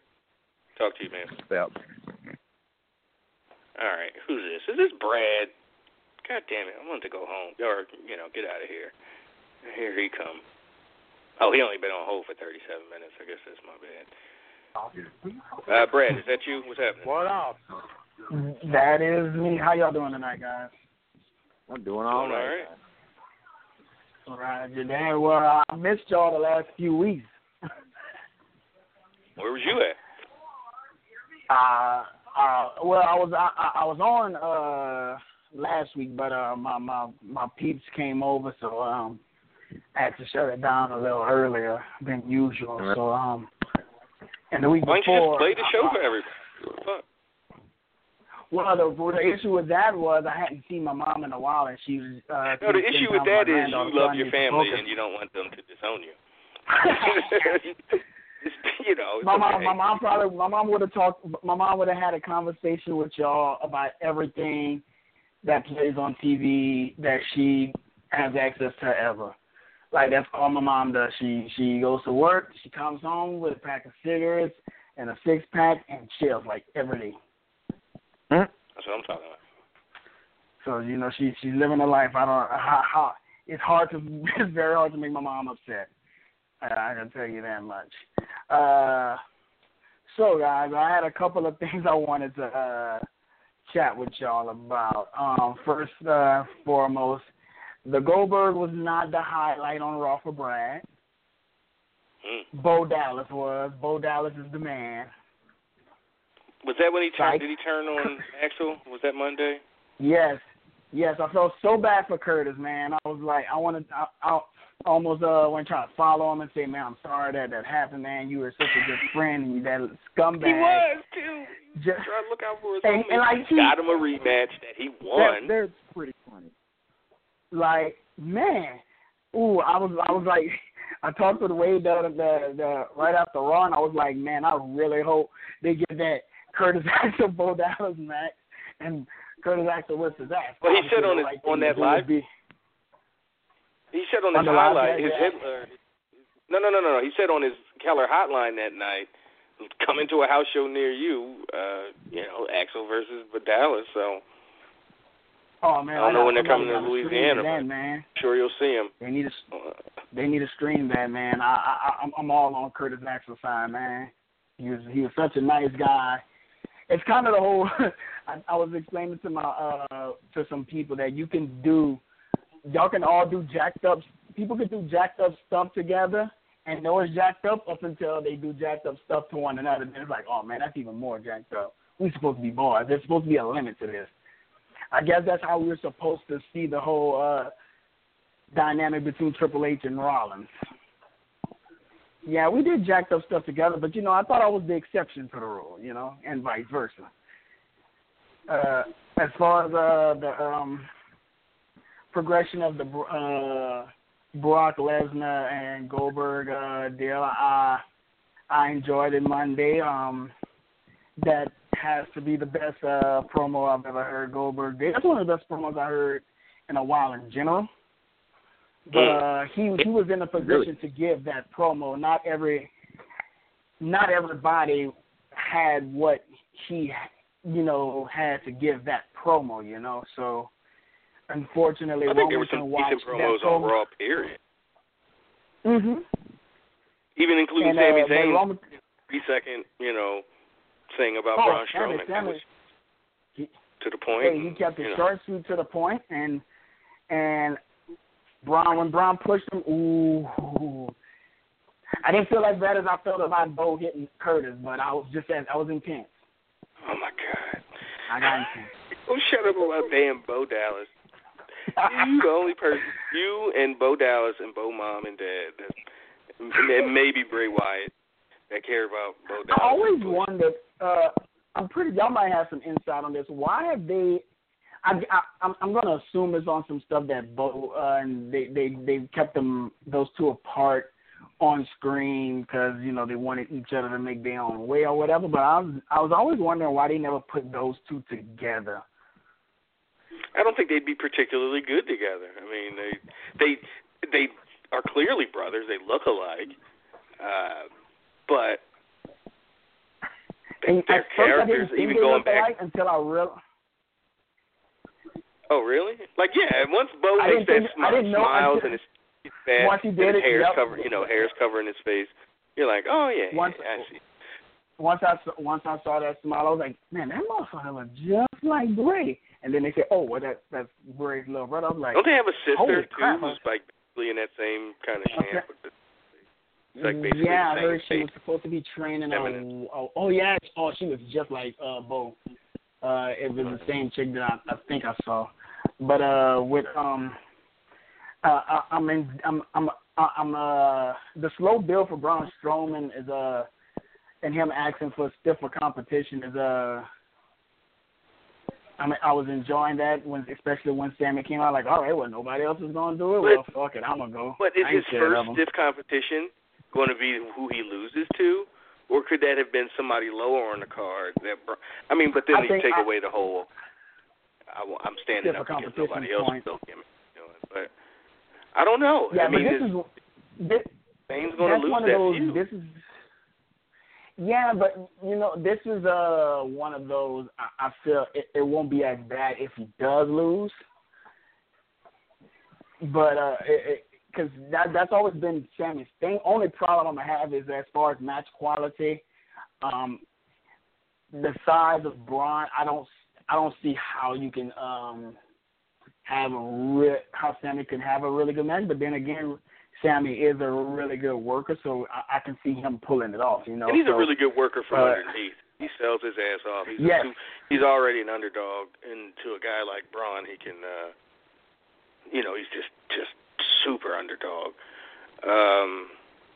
He can sell for his big and bump big for him, and he's got kicks, which WWE is very effective in using storytelling to bring big guys down. You know, guys that can kick have a fighting chance against bigger people. He's fast enough. I just don't see him coming out. I don't see a month from now him like, oh yeah, dispatched Braun Strowman. Now he's off to, challenge Roman Reigns for the U.S. title or something. I don't know. Yeah. I hope they ask him to expand on what did you mean when you said no one else will, and then he goes, and then he talks about the baby faces on the roster. Like, well, you know, they're all. Or somebody asks him, do you think you're the only guy tough enough to take on Braun Strowman? What are you saying about the locker room? And he explains, like, no, I mean, I know, whoever is going after the Universal title, and Roman has got his hands full of Rusev, pause. And, just kind of go down the list of top baby faces that you would think, like, why aren't they going after Braun or something to stop this rampage? But I think that's just too kind of old timey. Well, I say that's too obvious that they're not going to do that because Sammy could easily just say, look, it was either me go after him or eventually he was going to come after me. And, you know, I'd rather be ready and face him head on than to get hit from behind, especially by a guy that size, not to bring physique into it. But the way Braun was telling the story was he was going back there and caused hell until he got what he wanted, you know. So he was, from what I was understanding, he was leaving the ring. He was going back there. Sammy apparently wasn't too far from Gorilla, so Sammy would have been one of the first people he seen, and he was going to jack Sammy's world up. Okay, on my way, move. I'm going for Mick. He said, "You're the puppet." No, I'm looking at the debate on captions, and she said.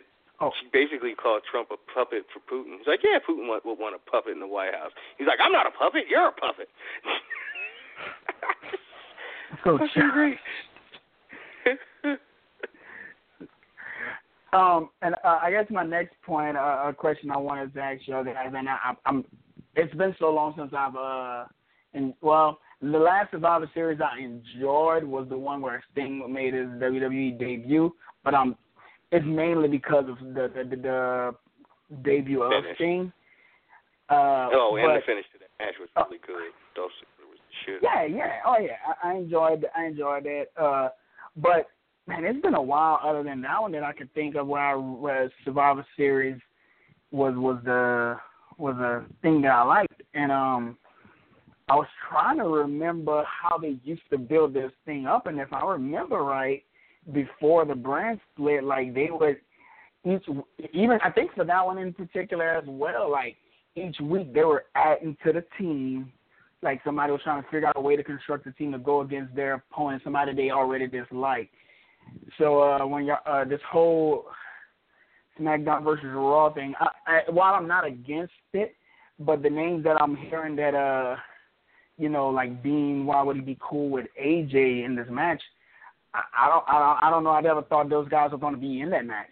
I always thought it, no offense to the guys, to the wrestlers, but I thought it was going to be the lower card guys in there, maybe one or two credible guys on each side, and that's probably it. Like, I didn't see Owens, Jericho, Offset in either one of those elimination tag matches. I didn't see Cena.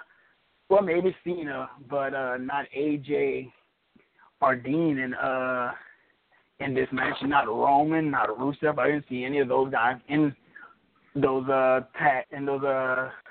elimination tag matches at all. And an elimination, well, I don't know, I guess a 10-man tag elimination match, that's ridiculous to brag. Yeah, I don't know what the hell's going on there. Like now, if y'all wanted, now if they wanted to do some nonsense where if the Raw side, if the SmackDown brand, whichever brand wins, they get exclusive, they get all the tag teams on their brand, I'd be down for that then. Oh, hell yeah. If they took this time to go, okay. Word to Slug Christ. And said, we're going to, if any, I don't care how convoluted of a stip it was or a result or whatever, if they somehow managed at the end, after Survivor Series, to have one tag division, one women's division, and they are on one show only, that would be great. And it was like, you know what? We're going to. And Brian was made some kind of blockbuster deal to send all the women to Raw and get all the cruiserweights and compensate. Oh man, I'd be like, fine, good. But they're not going to. You know what? They're not going to not have women on one entire show.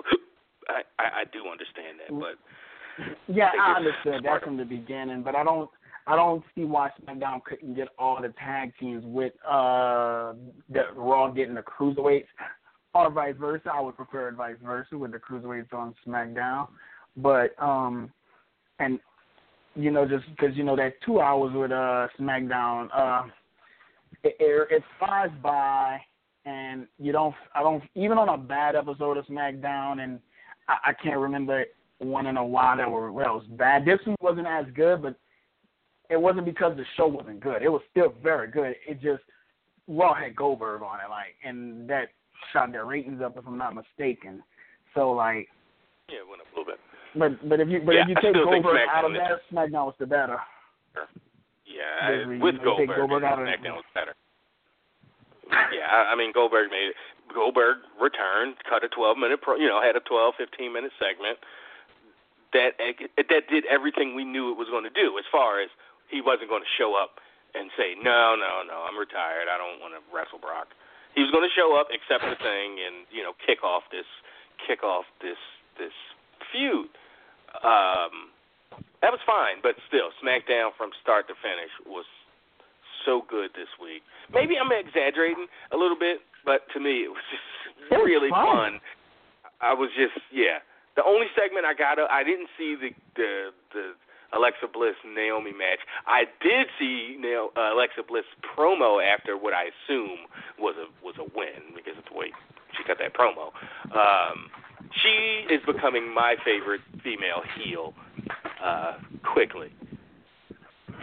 Man, Carmella's was doing pretty solid recently. Carmella's fine. Like, Natty was really good 6 weeks, from the draft to a few months ago, her feud with Becky, and that was good, but Alexa is really coming along with this little tiny thing that's just talking all this hot garbage, like, yo, you going, yeah, but she backs it up, and it's fine, and yeah, she should have beat Naomi at the last pay-per-view whenever they did when Becky was in the US, so I get that philosophy from Vince, but, like, that was the wrong call, just like it was the wrong call for Kane to go over Bray Wyatt. Like those two are – it didn't – well, Naomi one I can probably understand a little more. The Kane one, no offense to Kane, but, like I can't understand that one bit. I get that Orton came in and helped, but that one just didn't make any sense to Brad. So my final thing I wanted to ask y'all this like a couple of weeks ago.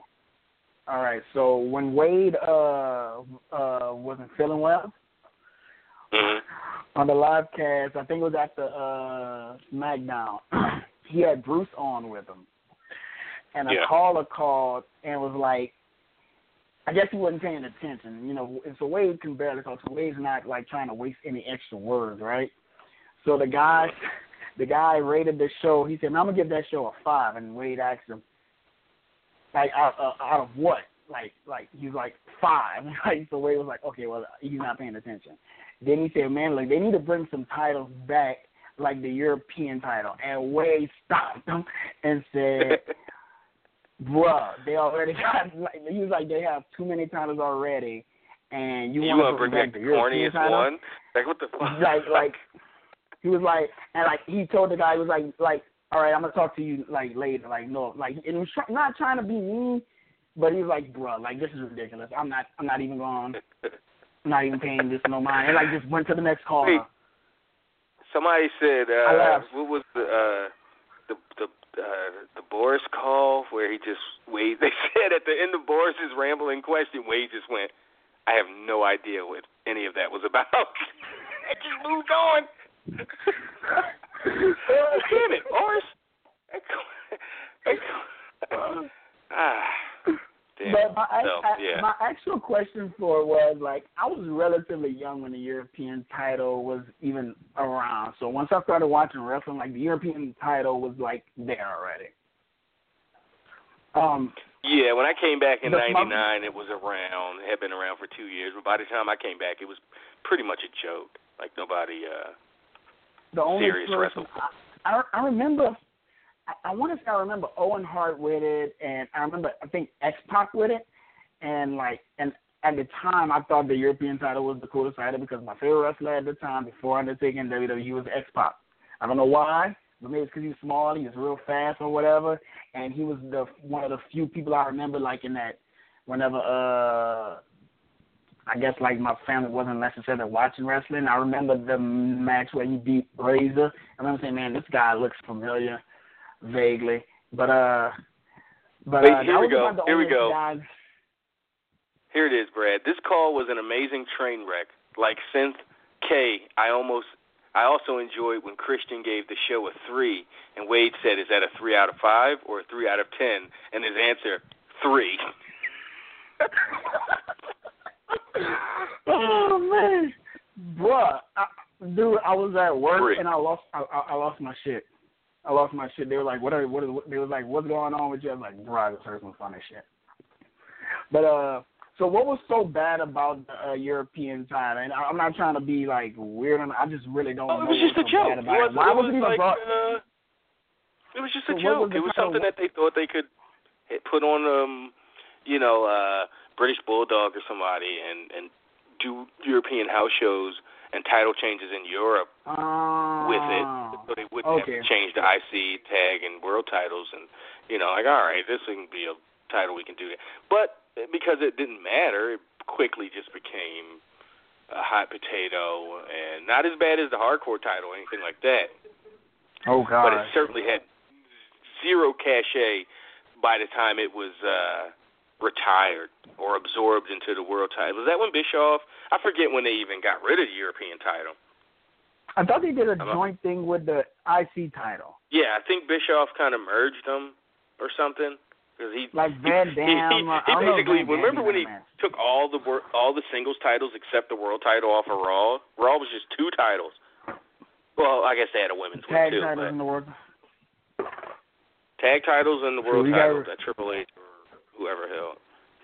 And then when Austin came back as the sheriff, he reintroduced it in his opening promo, or one of his lines in his promo was, we're going to bring back the IC championship because whoever got rid of it, that was a stupid-ass idea, like looking straight at Bischoff. But again, it wasn't Eric Bischoff's decision. It was Vince McMahon's or whoever's decision. So, yeah. So, all right, Brad, we're going to that makes a little more sense. That makes sense. I mean, man, y'all guys have a great weekend, man. Y'all enjoy yourselves. Be good. Talk to you. I don't know, but I think maybe we lost Cam somewhere along the way. Or maybe he pushed mute and fell asleep or playing the damn game or something. But he is off the line. So I don't know what happened to him. So, all right, that does it for us on the live show. VIP folks, stay tuned. Rich and I will be back in a matter of seconds. Everybody else, we'll get at y'all next week. Oh, we ought to.